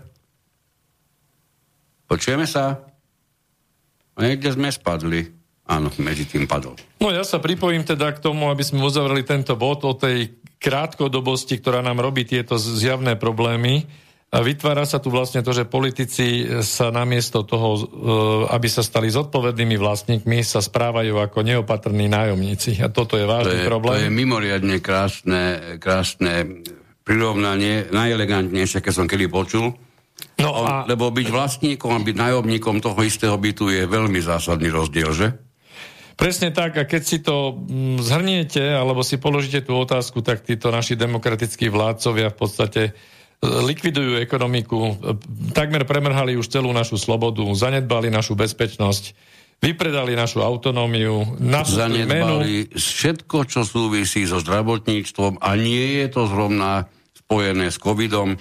Ešte jeden telefonátik, prepač, opäť nám ten istý zložil Videli sme, že to je české číslo, tak nám kľudne zostaňte chvíľku na linke, pokúste sa zavolať znovu. Nemôžeme vás zobrať, ne, lebo to by sme, to by sme museli všetko okamžite zrušiť. Tak poďme ďalej. No, čiže aby sme si to uvedomili, že e, takisto neúnavne sa snažia oslabiť naše hranice, ničia verejné financie a podobne. A v podstate ich to nezaujíma. Zaujíma ich iba ten, ten krátky úsek, ktorý na to majú a všetky ostatné problémy, ktoré sú tie kopu pod koberec a bagatelizujú ich. Hej? Týmto by sme tento prvý bod e, mali asi vyčerpaný, alebo ten prvý, prvý základný problém, prečo demokracia zlyháva. Ťažko je hodnotiť to, že dlhším obdobím by sa tento princíp asi nenapravil, ale no je to určite otázka do plena na rozmýšľanie. No, ja myslím, že keby si im dal 10 rokov, tak sa vysokou pravdepodobnosťou nezmení nič. E, možno by stúpol nejakým spôsobom stupeň zodpovednosti, ktorý by s výhľadkou 10-ročného, 10-ročného vládnutia jednoducho museli tak či tak brať asi vážnejšie, ako to berú teraz. Ale nie som si úplne istý, či by to splnilo zase atribúty normality, aby sme zvolili niekoho na 10 rokov. A obávam sa ešte ďalšie veci, že ten tom prípade by ten niekto by si veľmi rýchlo našiel svoje chodničky, ako, ako to robiť tak, ako sa nám to nepáči. Takže ešte po tretíkrát do Českej republiky dobrý večer. No, dobrý večer. Já vás rád poslouchám, je, je to celkem v pořádku. Mám jenom jednu takovou připomínku prostě. Ďakujeme, skúsme. Po, potom mluvíte pořád o, o střícnosti a slušnosti a tak dále. A my se na tom vašem vysílání to teď mluvíme jenom o, o způsobu, nemluvím o obsahu. Nelíbí jenom jedna věc, prosím vás, vy jste tam dva a mi to připadá jako, že ten jeden z vás je absolutně neschopný něco říct a ten jeden mluví pořád. Já teď nebudu jmenovat. Já si osobně myslím, že z hlediska kolegiality byste to měli udělat tak, aby každý z vás měl přibližně stejný čas, ve kterém by mohl vzdělovat nám všem, ktorí vás posloucháme, svoje myšlenky. To je všechno. Ďakujem, mějte sa krásne. Ďakujeme pekne za veľmi zaujímavú poznámočku. Nikdy sme si ju nejako neuvedomovali ani nerozoberali. Ale tak je to otázka toho, že niekto má viac jednu časť mapovanú, mapovanú ako ten druhý. Napríklad. Tak ideme teda na ten, na ten druhý bod, prečo demokracia zlyháva, alebo prečo môže zlyhávať. A ide tu o to, že to je celkom zaujímavá myšlienka. Demokracia nie je politicky neutrálna a v svojej podstate, čo je zaujímavé, zistenie je, že demokracia vo svojej podstate je v podstate kolektivistická. No v základe byť musí, pretože inak by už nemohla byť demokraciou. No ale, ale túto my, my tú kolektivistickú ideu, my, my sa snažíme ju niekde odsunúť na, na smetisko dejín, pretože kolektivistické princípy chápeme a priraďujeme k totalitným režimom, respektíve k, tým, k tomu socialistickému alebo ešte nejakému inému systému. Tak vieš, Ale nemáme predstavu, že v demokracii by to takto malo byť. Sprofanované, kolektivistické, spojené s niekdajším družstevníctvom, ktoré tak nešťastne e, zlučovalo dovtedy samostatne hospodariacich rolníkov, v mnohých, v mnohých pamätiach zostalo a dokonca aj prerastlo do ďalších generácií. Čiže zrejme ten pojem kolektivistický, no asi ho tu veľmi nemáme. Nemáme ani, ani, možno ani radi. No ja si ale myslím v každom prípade, že my by sme mali tento výraz uchopiť a a v podstate povýšiť ho na nejakú novú úroveň, pretože toto je jediné, čo nás čaká, spolupráca. My ľudia, my, my spoločenstva, my musíme kolektívne spolupracovať, pretože ono na jednej strane e, sa môže zdať, že demokracia ide nejakou cestou, ľavou, pravou, liberálnou, socialistickou, konzervatívnou, neviem ako ešte, ale vo svojej podstate potom ten výsledok pre toho jednotlivca je ten, že, že je záväzný, aj keď on je proti tomu. Čiže tá demokracia n- nie je neutrálna voči všetkým. Hej? Čiže toto je jeden z tých ďalších vecí a potom e, v demokracii je, človek vlastne podriadený želaniam a údajným potrebám kolektívu a toto je žiaľ rovnaké s komunizmom a fašizmom. No to, je, to sú hlavné princípy obidvoch týchto, týchto svojho času módnych výstrelkov, aj keď teda neviem, či by sme o komunizme vôbec mohli hovoriť, pretože ten na rozdiel od fašizmu nikdy neúzrel svetlo sveta, zostal len v teóriách. Môžeme hovoriť o socializme, čiže o mimoriadne nešťastnom type budúceho komunizmu, ale o komunizme ako takom sa hovoriť nedá, lebo naozaj neprerastol hranicu, hranicu eh, pl- platonického významu. No, e, veľmi zaujímavé je napríklad aj to, že e, sú aj také názorové pnutia, alebo názory ako také všeobecne, ktoré sa, ktoré sa nedostanú mm, priamo takouto štandardnou cestou, napríklad tým, že si ju nejaká, nejaká strana osvojí, tú myšlienku danú konkrétnu a teraz s ňou, s ňou vyhajúc voľby vyslovene e, obšťastní celý štát, v ktorom, v ktorom tie, tie voľby vy, vyhrala. Máme tu z minulosti aj, aj iné pomerne zaujímavé prípady, ako, ako napríklad opísal aj, aj Milton Friedman, e, známy to ekonom v knihe Slobodný výber, že veľká časť volebného programu americkej socialistickej strany ešte v roku 1928 e, tá sa implementovala až vtedy, keď táto strana teda napriek tomu, že to strana žiadny významný volebný úspech nezaznamenala, tak tie myšlienky našli svoje uplatnenie tým, že si ich prebrali iné strany, ktoré ich do, do, toho, do toho skutočne reálneho sveta, politi, politiky a, a spoločnosti nakoniec prečo implantovali. implantovali. Implementovali, Bože. Tak, čiže to je druhý bod. Uh, Čiže ešte raz, demokracia vo so svojho princípu nie je politicky ne- neutrálna. Neutrálna, to sa dá tak. veľmi ťažko tvrdiť, no? No potom máme tvrdenie, uh, tvrdenie, ktoré zarezonuje možno dosť tvrdo. Demokracia je totalitná. Odvolám sa teraz v tomto prípade, aby sme my nevyzerali hneď, takže na nás pôjde palba E, progresívna palba e, od, od tzv. demokratov, ale toto sú vlastne vyjadrenia, e, o ktorých hovorí aj, Karsten. aj Karsten, aj Robert Dahl istým spôsobom. Je tých, tých politologov, filozofov je naozaj viac. Toto nie je v žiadnom prípade nič, nič svetoborné, ktoré by sa nikdy predtým, okrem tohoto nášho vysielania na svete neobjavili. Je to tvrdenie, ktoré je treba uchopiť a trošku sa s tým oboznámiť, uvedomiť si e, naozaj, o čo ide a až potom po ráznom nadýchnutí a vydýchnutí niečo možno k tomu povedať. Ja viem, že tvrdiť, že demokracia je totalitná, je mimoriadne odvážne tvrdenie, e, mimoriadne neštandardné a možno, že aj sa bude ťažko chápať či počúvať. Tak skúsme to vysvetliť. Tam ide vlastne o to, že v demokracii je postupne vytvorené množstvo e, opatrení, nariadení, e, odporúčaní, ktoré umožňujú vládam mikroorganizovať naše životy a týmto pádom nás vlastne postupne ovládať, špehovať, riadiť. Jedna zásadná otázka. Existuje obmedzenie niekým, niečím dané. Obmedzenie myslím v tom, o čom všetkom môže rozhodnúť väčšina, a teda prostredníctvom tej väčšiny ten, ten, ktorý štát.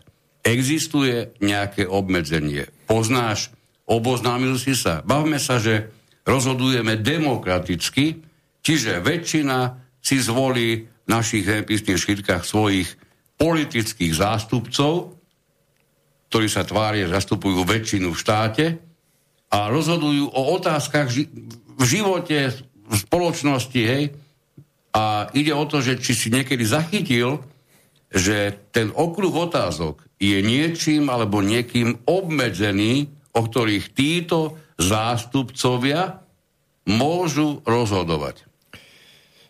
No veď oni všetko pod, pod kepienkom a, a s výhovorkou že je to vlastne v našom vlastnom záujme, toto počúvame hlavne dnes pri týchto obmedzeniach, my v náš vlastný prospech, oni o dobro a zdravie nás všetkých sa starajú. A samozrejme, že ako náhle to nedodržiavame, neposlúchame, tak nás čakajú pokuty, poťažne až väzenie a v podstate žiadne peniaze nie sú pre, pre, pred, týmito, pred týmto štátom skryté, hej, ani majetok, ani sloboda jednotlivca, nič. No skryté, Jednoducho oni ústavu... Sa, oni sa nachádzajú v nebezpečí. V nebezpečí. Som povedal. Ústavu, nie, sú skryté. Ústava to vidíme vlastne dnes. E, napriek tomu, že v ústave môže byť čokoľvek napísané, tak dnes preukázateľne vo viacerých krajinách postupne to nedokáže obmedzovať tú štátnu moc, aby si robila naozaj čo chce. Čiže malými krôčkami sa tá demokracia mení v takú, v takú mnohonásobnú mikro, mikrototalitu, hej, ktorá diriguje e, všetky stránky nášho života. Takto pred rokom by sme mali asi veľké problémy toto vysvetliť. Pred dvomi rokmi je, by to bolo naozaj niečo neskutočné, keby sme s takýmto niečím boli nabrali odvahu vôbec prísť do vysielania. Je pravdou, že posledný rok musel aj dovtedy možno pre mnohých existujúce hranice medzi pochopením, čo všetko je vôbec možné, tak do týchto hraníc ten posledný rok vykopal veľmi zásadné diery a myslím si, že aj to, tí, ktorí ešte pred rokom mali problém pochopiť, čo všetko sa dá obmedziť, zakázať, tak tí, aj tí sami, ja mám takých viacerých vo svojom okolí, už dnes, po, po tomto roku trápenia, na to naozaj pozerajú výrazne zdravšie a s o to väčšími obávami pozerajú do budúcnosti, pretože z tejto terajšej prítomnosti s vysokou pravdepodobnosťou nejaká významne skvelá budúcnosť asi nepokvitne. No žiaľ. No tak... takže môžeme to uzavrieť tým, že dá sa použiť množstvo, množstvo tvrdení na podporu myšlienky, že demokracia vo svojom jadre skutočne je totalitná, nie je politicky neutrálna a je do nej so 100% istotou zabudovaná ten, zabudovaný ten princíp krátkodobosti, ktorý je v nej mimoriadne určujúci práve pre konanie tých, ktorým demokracia umožnila dostať sa tej pomyselnej moci. Tak ďalej demokracia zlyháva v tom, že sa stáva obrovským strojom na prerozdeľovanie. Znamená to, významná myšlienka, no. Znamená to to, že ľudia v tej vidine, že hlasujú za niečo, čo je vyjadrením ich osobného želania, tak toto niečo vlastne posadia na kolektívnu kartu a toto politici a, a vlastne ich mediálni bookmakeri dokážu perfektne využiť a v podstate, v podstate im hovoria to, čo chcú počuť, že my tie peniaze použijeme na to, na čo vy chcete vo váš prospech, ale tie peniaze sa vlastne len presúvajú. Hej? A tie no my, my, osy... My tie peniaze niekomu zoberieme, aj keď toto, toto veľakrát nepočuješ, oni vytvárajú takmer fatamorgánu v tom zmysle, že tie peniaze sa niekde objavia. Ej, ako keby sa od nikoho nemuseli tie peniaze e, zobrať. Čiže oni normálne popadajú niekomu rovno tam do vládnych, do vládnych budov a odtiaľ sa prerozdeľujú. No vytlačia sa v, v ECBčke, alebo teda z, z iných inštitúcií. A si dostal potom pek, sa... pekne váhajúci, kde sa vytlačia naše peniaze, No, vytl, vy, vytlačia sa žiaľ, potom sa posunú, e, zadlžíme sa až po uši a potom to presúvame tú hromadu od jednej skupiny ľudí k druhej skupine ľudí. A však tu máme to základné delenie na tých pravých a ľavých. Jedni povedia, že zvýšime dane, druhí povedia, znížime dane. To nie je nič iné, iba o prerozdeľovaní a demokracia v tomto slúži naozaj ako jeden nekompromisný prerozdeľovací stroj. A v zásade tu nejde o to, že od bohatých chudobným, ale tu, tu, tu tie deliace čiary sú... naopak. Tie deliace čiary sú od bezmocných, produktívnych a zodpovedných ľudí k mocným, neproduktívnym a nezodpovedným.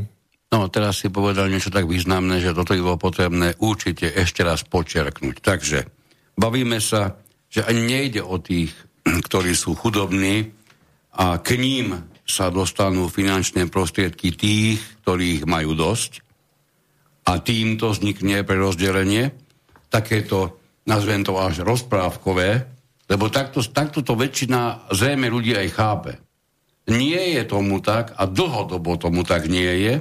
Stačí sa pozrieť, ako sa upravovali dane za prvého pôsobenia terajšieho E, pána na ministerstve hospodárstva, akými tvrdeniami sa prišlo o rovnej dani, ako sa prakticky zlikvidovala tzv. E, daň progresívna, čiže inak povedané, čím do, do, do vyššej skupiny zarábajúcich ste patrili, tým sa zväčšovala aj vaša daň, čo na jednej strane pre niekoho môže pôsobiť demotivujúco, na druhej strane to možno bude niekto chcieť označiť ako trestanie tých šikovných. S týmto všetkým sa v živote viacnásobne stretli. Tu je ale iná veľmi významná vec.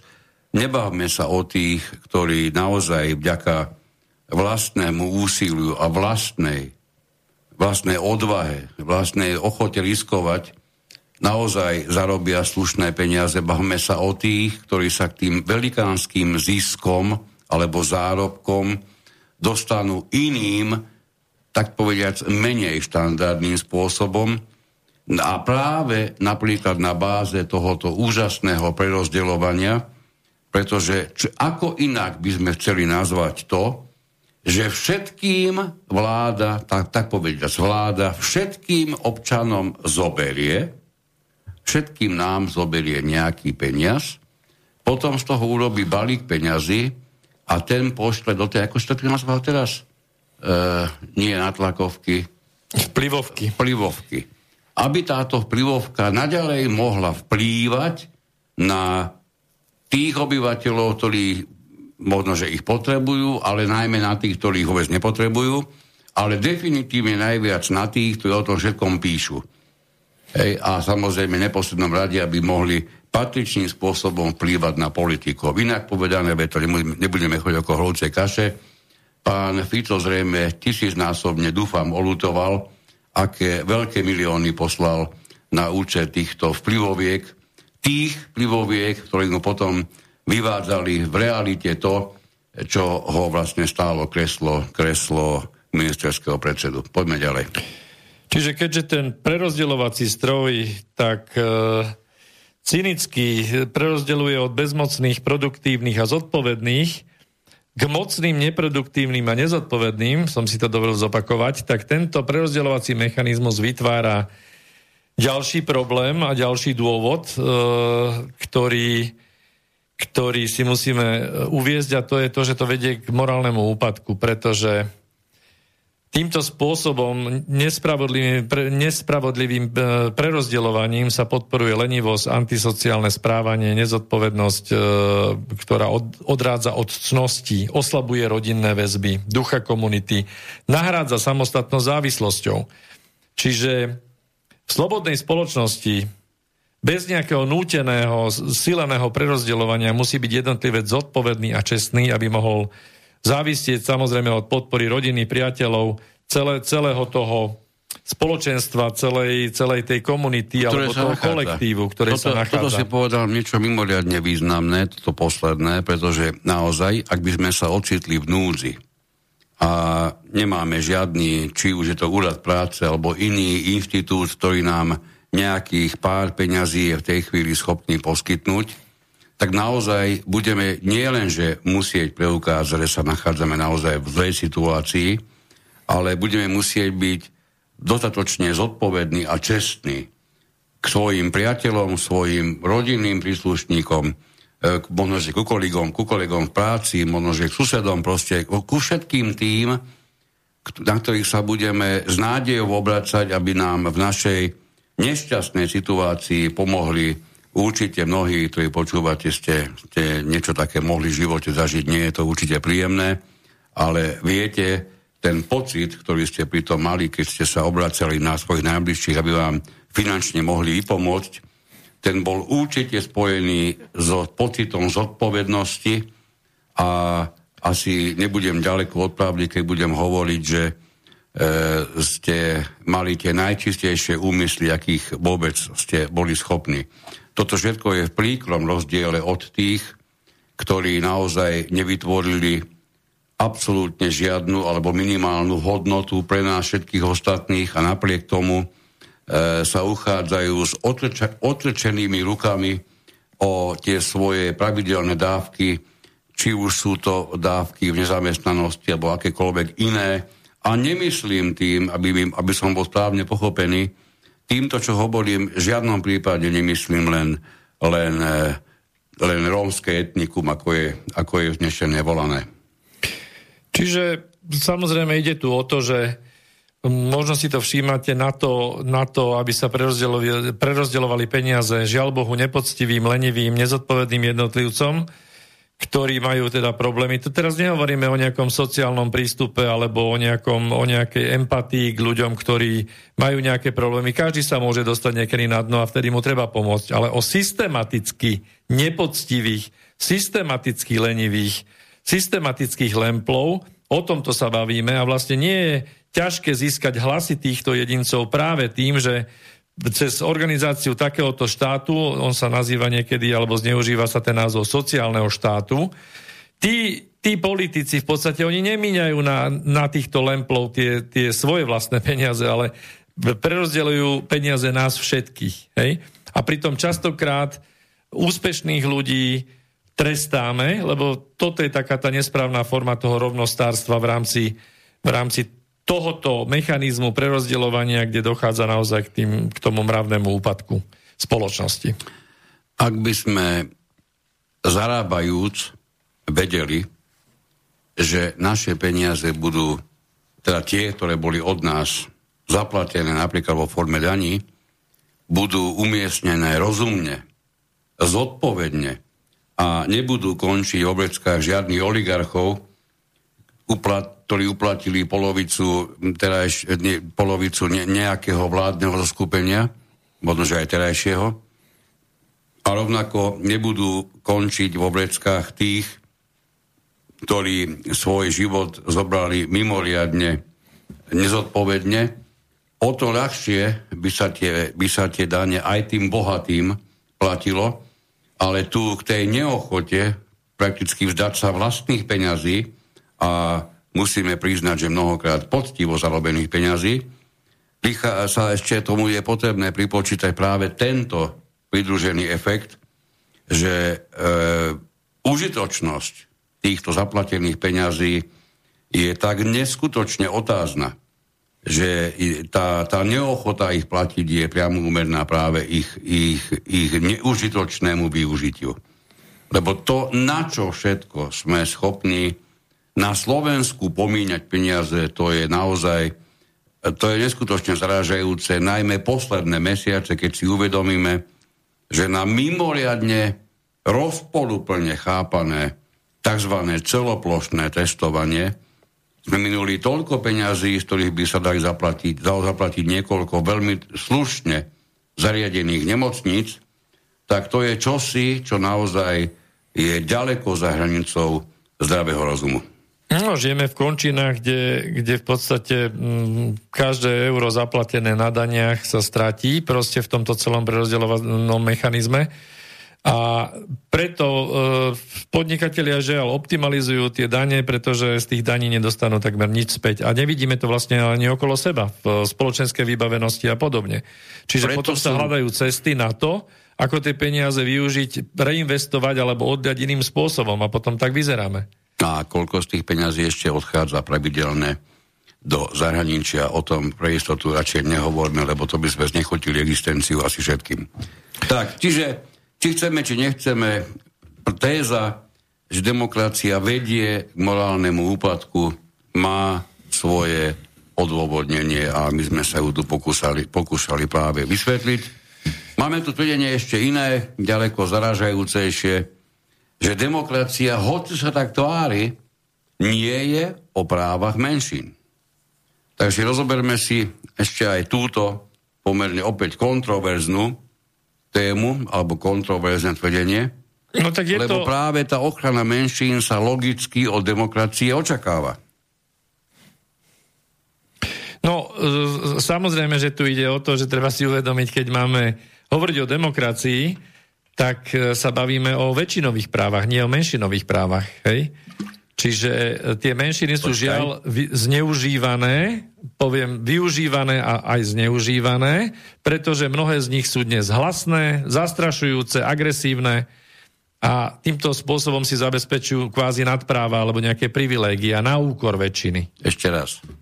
Demokracia je o právach väčšiny. Aspoň to tak tvrdia? No, keďže je to princíp založený na rozhodovaní väčšiny a toto je, toto je aj konkrétni filozofovia tvrdia, to nie len, že nejaké okrajové tvrdenie. Sartori, pamätám si, to, to nemusím ani hľadať, to určite viem, že hovoril o demokracii ako o vláde ľudu, napríklad, a tým pádom samozrejme myslel tým väčšinu v tom, ktorom ľude, keď už je ten politický výraz ľud na mesto občanstva. No, a keď berieme do úvahy, že je to o právach väčšiny, tak veľmi ťažko v nej, v, takéto, v takomto práve väčšiny nájsť e, nadpriemerné uplatnenie práva menšín. To je čosi, čo sa priamo vylučuje, preto ak chceme hovoriť nahlas o demokracii, asi s veľkými ťažkosťami budeme súčasne hovoriť o právach menšín, keďže demokracia sama je o práve väčšiny. No a paradoxne, e, volebný systém, keď sa bavíme o naš, našom volebnom systéme, nám dáva výsledky, kde vládnúca skupina ľudí e, sa dostáva k, k moci, k väčšine tým, že získala menšinu hlasov. To je tiež paradox, ale o tom sme sa už bavili viackrát. To sme tu mali viacnásobne. Je to paradox nielen na Slovensku, je to pomerne často sa opakujúci a konec koncov opäť zopakujeme, že v prezidentskom paláci nám nesedí osoba, ktorú si žiadala väčšina Slovákov alebo obyvateľstva Slovenska. Táto dáma dostala pri voľbách nejakých 24 aj niečo percent všetkých Slovákov, čiže zďaleka nemôže reprezentovať väčšinu Slovenska. No, nebudeme... Rozhodne nie názorovú väčšinu. Tak nebudeme sa, sa zameriavať nejak rozoberať tie niektoré menšiny. Viete, o ktorých tých aj, aj už dneska môžeme povedať militantnejších menšinách môžeme hovoriť. Ale v zásade sa treba zamyslieť nad tým, že sloboda jednotlivca, e, ktorá je teda aj o práve menšín, e, je v zmysle takom, že sa na to pozrite, že vy ste ako jednotlivec tá najmenšia menšina v tej väčšine. No, ale to znamená, že, od, tej, od práve takéto menšiny je sloboda jednotlivca, nie demokracia. Hej, toto, je, toto je otázka slobody práve toho jednotlivca. Práva, právo toho jednotlivca je otázka slobody toho jednotlivca a to nemilme s demokraciou. Tak, ďalej máme... máme uh... Otázka. Hm? Chráni, uh, aj keby sme zobrali rovno dnešný stav na Slovensku, aby sme nemuseli chodiť ďaleko. Máte pocit, že skôr je chránená vládna garnitúra pred občanmi, alebo občania sú chránení pred vládnou garnitúrou? No to je ďalší mýtus, ktorý sa nám snažia do hlavy natlť, že samozrejme naša vláda je tu pre nás, naša vláda robí všetko pre naše dobro, naša vláda nás chráni, no ale tak odpovedzte si sami. Zväčša sa starajú o svoje platy, o svoje záujmové skupiny. A pokiaľ sa dostanú po, po, tom, po tej znáške tých slubov k moci, tak to otočia pekne proti nám. A častokrát e, dochádza k vlastne cez ten mikromanagement k takmer môžeme povedať až vyhrážaniu sa rôznymi zákazmi, príkazmi, obmedzeniami a tak ďalej a zákonom a podobne. Čiže áno, malo by to byť tak, že uh, tí vládcovia, samozrejme v úvodzovkách povedané, uh, tí naši, tí naši činiteľia, ktorým sme tu moc prenechali, uh, by mali chrániť teda t- tých nositeľov moci, ktorým by mal byť teda ten ľud. Lenže keďže ten ľudo to robí nezodpovedne, tak ten ľudo potom dostáva také výsledky, aké dostáva. No, takže nie divu potom, že sa tá politická moc e, zneužíva a z tohto pohľadu sa to zdá byť nie veľmi dobrý spôsob na to, ako riadiť, uh, riadiť uh, štát. No, k tomu, čo sme sa bavili o tom, o tom, o tom ulievaní peňazí, o, o tom zlom umiestňovaní peňazí a podobne, nemôžem si, nemôžem si pomôcť. Musí použiť možno menej známe vyjadrenie ruského cára Petra I. Veľkého, to je ešte e, prelom 17. 18. storočia, kedy vládol, ktorý tvrdil, že kto ukradne zo štátnej kasy viac, ako je cena jedného metra e, špagátu, tak na tom špagáte bude obesený. E, to, je, to je jeho, jeho tvrdenie. No potom sa ešte ďalej zamyslíme nad tým, že mm, demokracia robí z morálky to, čo je nemorálne. Tam, Čiže si, musíme... len, tam si len povedzme, ak by, to, prepáč, ak by toto krédo Petra I. Veľkého bolo uplatňované v súčasnosti, čo si myslíš, koľko ľudí bude sedieť v parlamente? Koľko ľudí bude sedieť vo vláde. No. To necháme dobre. tak znieť do éteru. Tak. No, čiže z hľadiska, z hľadiska toho, keď sa pozeráme na to, že uh, máme nejakú väčšinu, ktorá nahádže do urny 51%, čiže väčšinu, uh, to ešte neznamená, že táto väčšina sa uh, rovná spravodlivosti alebo morálke, hej?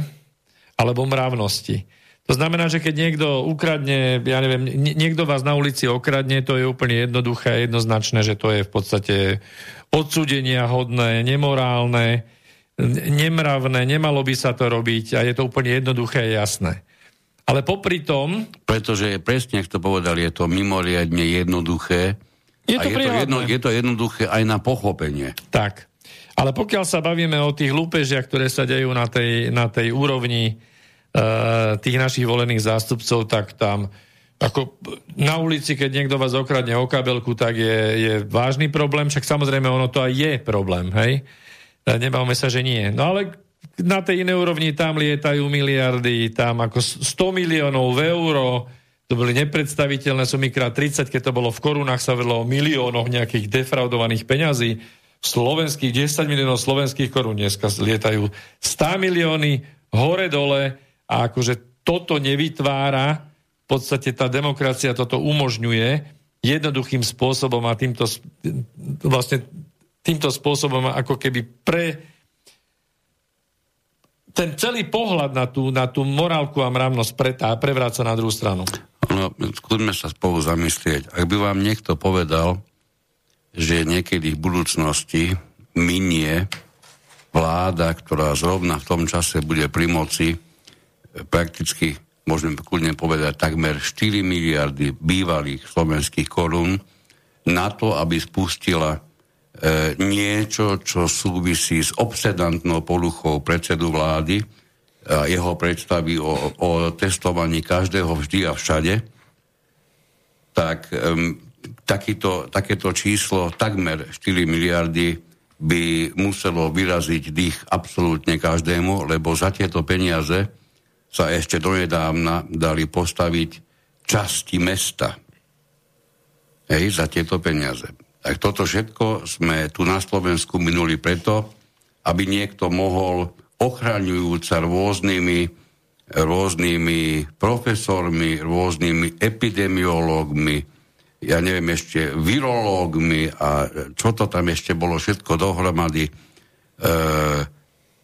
tý, všetkými týmito odborníkmi sa teda obklopujúc, aby mohol, aby mohol použiť takto, bez toho, aby kedykoľvek s výnimkou grafu ktorý, ktorým nás obšťastňoval tak štandardne pri tých svojich plačovkách, že my doteraz, ruku na srdce, vážení páni odborníci, ak nás počúvate niektorí, už ste niekedy skutočne videli výsledok použitia týchto viac ako 130 miliard, miliónov eur v podobe nákupu testov, o ktorých sa nás vo svete vedú nemalé polemiky, že na účely, ako sme si ich zvykli na Slovensku, používať sú tie testy minimálne na hranici vôbec použiteľnosti. Ale 130-140 miliónov eur je nezadržateľne zo, v tej takmer vykradnutej špajzi preč. A tu sa môžeme kľudne baviť, do, o aké, do akej miery je práve toto morálne, keď jeden a ten istý, e, prepašte mi to pre mňa, nie je celkom normálny premiér, sa na, e, v jednom období zaštiťuje odborníkmi, aby o krátku chvíľu na to týchto odborníkov vymenil a o ďalšiu chvíľu na to týchto odborníkov poučal a o ďalšiu chvíľu na to ich úplne poslal preč a prakticky rozhodoval bez toho, aby o tom odborníci mali čo len potuchu, lebo takto sa nám náš vážený pán premiér javil na tých svojich výstupoch.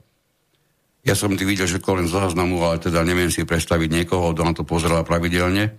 Čiže kľudne sa môžeme baviť, do akej miery sa stále ešte bavíme o, poli- o morálke v politike.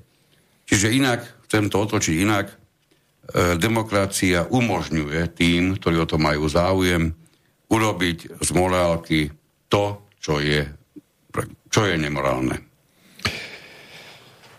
Dobre, ďalej Beckman s Karstenom hovoria, že hlasovanie v demokracii je zbytočné. No tak sa zamyslíme nad tým, lebo sú tu nejaké skupiny ľudí, ktorí jedna tvrdí, že Jedine tým, že pôjdete k voľbám a využijete svoje volebné právo, tak môžete niečo zmeni- zmeniť. A potom je skupina, ktorá vraví, že, že môžete na to kľudne zabudnúť, nič sa nezmení a konec koncov to, to známe, že ke, keby voľby niečo zmeniť mohli, tak už dávno by ich zrušili. A oni tu dokonca tvrdia, že voliči sú užitočnými idiotmi demokracie, alebo dajme si otázku, sú voliči užitočnými idiotmi demokracie? Pretože uh, treba to chápať tak, že... Uh, Nastupuje tam, žiaľ Bohu, vždy pri voľbách legitim, legitim, legitima, legitimizácia tých, ktorí sa nejakým spôsobom k tej moci práve prostredníctvom volieb dostali. A tu je treba naozaj vážne si všímať jednu vec. Ak by to bolo viazané na demokratický princíp, tak sa musíme baviť o nadpolovičnej väčšine musíme sa baviť jednoducho o väčšinách. My sa vôbec nebavíme v súvislosti s politickým životom o väčšinách. Ale My sa tu... bavíme o straničkách, ktoré dostali 5, 6, 7 Pozor, to je číslo, ktoré je, je ďaleko za hranicou bezvýznamnosti, keď berieme do úvahy počet obyvateľov na Slovensku. A napriek tomu tieto strany s týmito trapnosmiešnými percentami sa dostávajú do vlády a majú vážny vplyv na každodenný život tých 94-93% obyvateľstva, ktoré ju alebo nevolilo, alebo v žiadnom prípade ani by ju nevolilo.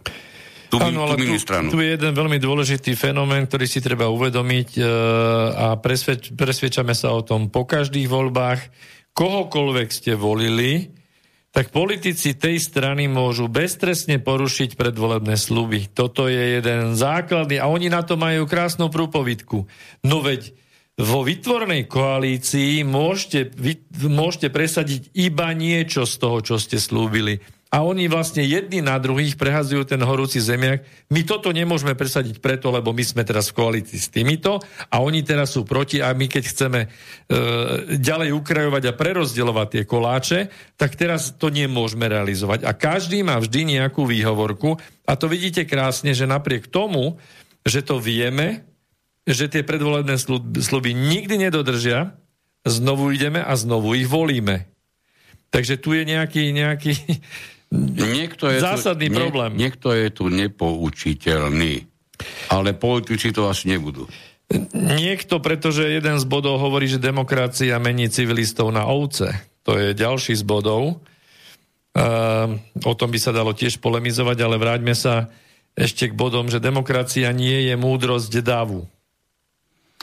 No demokracia v každom prípade bude veľmi ťažko súvisieť s múdrosťou všeobecne, lebo keď zoberieme úplne najzákladnejšiu tézu, akú môžeme uchopiť, a je prakticky bezvýznamné, o akej skupine ľudí budeme hovoriť, veľmi ťažko sa nám podarí nastoliť stav, aby daná skupina, a pardon, aby väčšina danej skupiny bola tá, ktorá je rozumná, tá, ktorá je zorientovaná, tá, ktorá je chápavá a tá, ktorá naozaj vie, o čo je v konaní tejto väčšiny ide a o čom sa vôbec rozhoduje.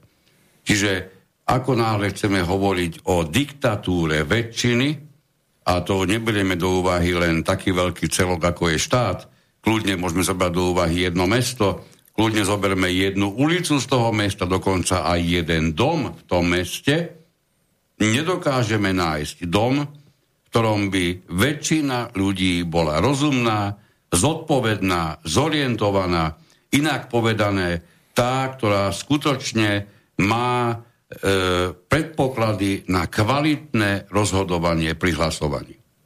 Všetci tí ostatní budú podliehať marketingovému pôsobeniu našej aj verejnoprávnej televízie, čo je pre mňa najžalostnejšie spoznanie za posledné možno 10 ročie. A to nevy, samozrejme nie je možné opomenúť všetky ostatné médiá, ktoré vytrvalým vplývaním urobia, urobia e, prakticky žiadanú hviezdu volebnej noci aj z niekoho, kto s veľkými ťažkosťami, ale naozaj s mimoriadne útrapami presiahne hranicu normality. K tej múdrosti davu by som ešte dodal, že existuje niečo také, taký jav, ktorý sa nazýva múdrosť davu a ten vychádza z predpokladu, že keď si predstavíte, že by ste dali hádať náhodnej skupine ľudí, že koľko gulôčok je v nejakej konkrétnej nádobe, tak sa ukáže, že priemer všetkých odhadov tých ľudí, ktorých sa na to spýtate, bude veľmi blízko k skutočnému počtu tých gulôčok v tej nádobe. Tomuto sa hovorí... Akýkoľvek počet urobíš, áno, presne. Toto isté Dobre si všimni spievanie davu. Tam je to krásne viditeľné. Každý spieva inak, polovica z nich spieva absolútne falošne. Jeden pisklavo, druhý baritón, alebo tretí, ja neviem, aké, aké ešte basové vyjadrenie. Ale keď počuješ dáv, ktorý spieva, je neuveriteľné, že skutočne vystihuje a dokáže vyspievať aj, aj veľmi ťažké pesničky.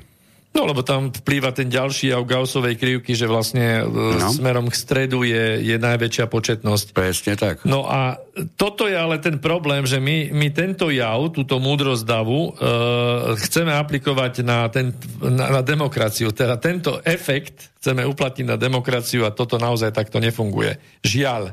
Hej, čiže treba si uvedomiť, že, my v rámci demokracie nemáme rovnaké ciele a toto málo kto ľudí si uvedomuje, keď ide k volebným urnám, tak zväčša hlasuje v súlade s nejakými svojimi cieľmi a častokrát neuvažujú nad tým, že tí ostatní, ktorí idú voliť, tak, tak majú iné ciele, čiže volia niečo úplne iné. Hej?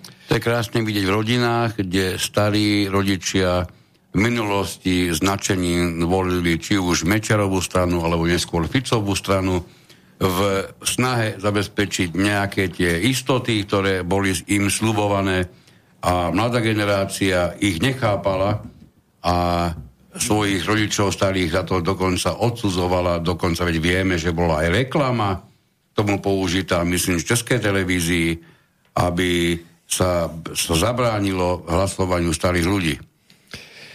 Tak a ten, túto múdrosť davu využívajú politici, ktorí, ktorí ako sa v podstate hovorí, že oni majú ten spoločný záujem. My by sme mali mať spoločný záujem na ale tom. Ale my ho nemáme. Ale my ho nemáme, pretože my, my zase trpíme tým, tým, že sa meníme na ovce a politici toto veľmi dobre vedia cez médiá a oni vedia. vytvárajú... Politici to vytvárajú, aby vytvárajú. sme boli porozdeľovaní názorovo. Presne tak. Čiže treba si uvedomiť, že, že hra na, na, na mačku a myš, na, na koalíciu a opozíciu je naozaj iba hrou a to vidíte častokrát, že e, aj čo sa týka tých opatrení, keď oni sú tam medzi sebou, tak Joško Ferko, týkame si, e, rúšky dole, nie je problém, hej. oni hrajú v tom jednom košiari, majú spoločný záujem, pravý, ľavý, stredný, horný, dolný, všetci. Hej?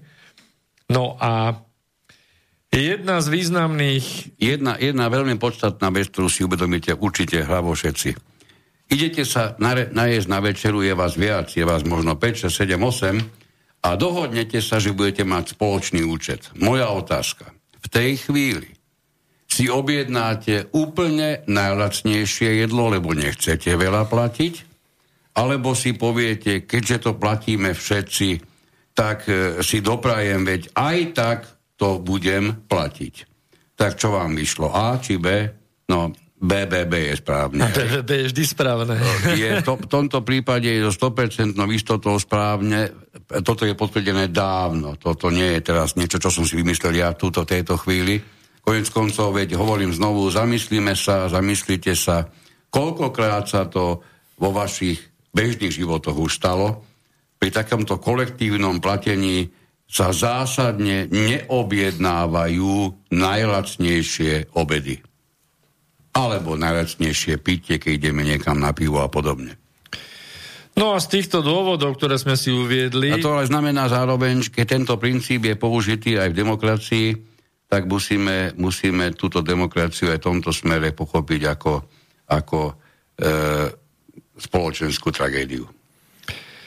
Tak chcel som povedať, že pri tých všetkých bodoch, ktoré sme si tu spomenuli, tak sa dostávame k bodu, ktorý je paradoxom, pretože keď si myslíte, že e, v dave platí, platí to, že je nás veľa, však sme väčšina, tak v demokracii platí, že ani väčšina nedostane to, čo si myslela, že dostať má, respektíve to, za čo hlasovala. Čiže dalo by sa čakať, že by sa malo stať to, že sa bude diať to, čo chce tá veľká väčšina, ale to tiež nie je správne. Hej. Drvivá väčšina voličov a, v podstate vyžaduje mnoho vecí a, a tí, tie veci sa jednoducho nedejú. Opakovane vo všetkých sférach života žiadame rôzne zlepšenia, chceme, chceme vylepšiť ten náš spoločný život uh, vo všetkých sektoroch a nedarí sa to. Nedarí sa to, ide to ako keby voda v koši a, a tá, tá hra, respektíve ten bod, že politici majú spoločný záujem, tak ten vždy zvíťazí, bohužiaľ, v náš neprospech. No a potom je tu jeden no, lebo, dosť dôležitý... Lebo sú zopnutí na rozdiel od nás, od nás. Tak, je tu jeden dôležitý fenomén uh, v tomto celom, že uh, tú väčšinu, žiaľ Bohu, tvoria nevedomí. To je ďalší, ďalší no, si hovorili dôležitých bodov, no. to je len trošku prevrátené, inak... No. Inak... Uh, No a samozrejme ešte ďalší bod, už keďže máme vysokú hodinu, tak e, na druhej strane voličom sa aj oplatí zostať v nevedomosti. A to vidíte, vidíte na mnohých, tých, ktorí slepo zase plnia nejaké príkazy, bez toho, že by sa si uvedomili, bez toho, že by sa zamysleli jednoducho utopia sa v tom dave a v tej svojej nevedomosti sú v podstate spokojní, alebo možno spokojnejší. Len to sa veľakrát používa medzi pohotelogmi, že ak by kandidoval Svetý Mikuláš, tak by vysokou pravdepodobnosťou vyhrával všetky voľby, lebo to, čo by dokázal naslúbovať on, to by žiadny politik netromfol. Takže to je, to je tvrdenie, ktoré je často spomínané práve s týmto, s týmto voličským meduhom, že tí voliči, či chceme, či nechceme, zostávajú v nevedomosti a v takej nevedomosti aj volia. To som už nejak hovoril inom, inom, inými slovami, že tá väčšina žiaľ nikdy nebude tá, ktorá je správne zorientovaná, tá, ktorá je to, tá, ktorá proste vie, o čo ide. No ja za mňa myslím, že posledné, posledné vety, ktoré dnes poviem, je, že takisto sa dá asi súhlasiť s tým tvrdením, že demokracia vedie k menšej slobode. Naše slobody sú každý deň čoraz viac obmedzované. Žiaľ, e, v úvodzovkách veľmi potrebnou novou legislatívou, ktorá sa mení neustále. A jednoducho musíme odozdať obrovské množstvo uh, zdrojov späť, hej, viac ako polovicu vo väčšine krajín, lebo máme priame, nepriame dane, kadejaké skryté dane, DPH a tak ďalej. Čiže, čiže uh, stávame sa vlastne v rámci toho celého stále viac neslobodný. Žiaľ, tým mikroorganizovaním nášho každodenného života. No, tie, tie slobody, o ktorých hovoríš, e, sú naozaj očividne, každodenne viac a viac obmedzované. A vždy, vždy je to práve tou mimoriadne a veľmi potrebnou novou legislatívou, a keď si uvedomíme, že už teraz bežne odozdávame prakticky polovicu svojho, pre svojho príjmu štátu, tak sa mi aj nechce uvažovať, kam toto všetko ešte bude chcieť ísť, najmä pri riešení dôsledkov nielen tohoto roku, ale žiaľ, ja si trúfam povedať, že ešte ďalších mnohých a dlhých mesiacov, ktoré máme v podobnej, podobnej nepriaznivej situácii pred sebou, čo je dôležité, jednu slobodu v každom prípade máme a s tým sa ako s mimoriadne pozitívnym niečím rozlúčime, pretože sloboda, ktorú máme, je právo protestovať proti našej neslobode. Ďakujeme pekne za dnešné počúvanie. Hádam sme priniesli, priniesli niečo nové. Priznám, že ani zďaleka všetko to, čo sme chceli, sme sem nedostali, ale tak už to býva, nedá sa, nedá sa všetko spomenúť. Ak vás čokoľvek e, z toho, čo sme povedali, e, pri, pri, prinúti tomu, aby ste nám niečo napísali, možno, že aj napríklad čomu sa venovať na budúce niekedy, budeme radi, použite na to náš mail, zopakujem ho tretíkrát, redakcia zavinač inforovnováha.sk Ďakujem veľmi pekne, lúčime sa s vami a takto o dva týždne znovu do počutia. Táto relácia vznikla za podpory dobrovoľných príspevkov našich poslucháčov. I ty sa k ním môžeš pridať. Viac informácií nájdeš na www.slobodnyvysielac.sk Ďakujeme.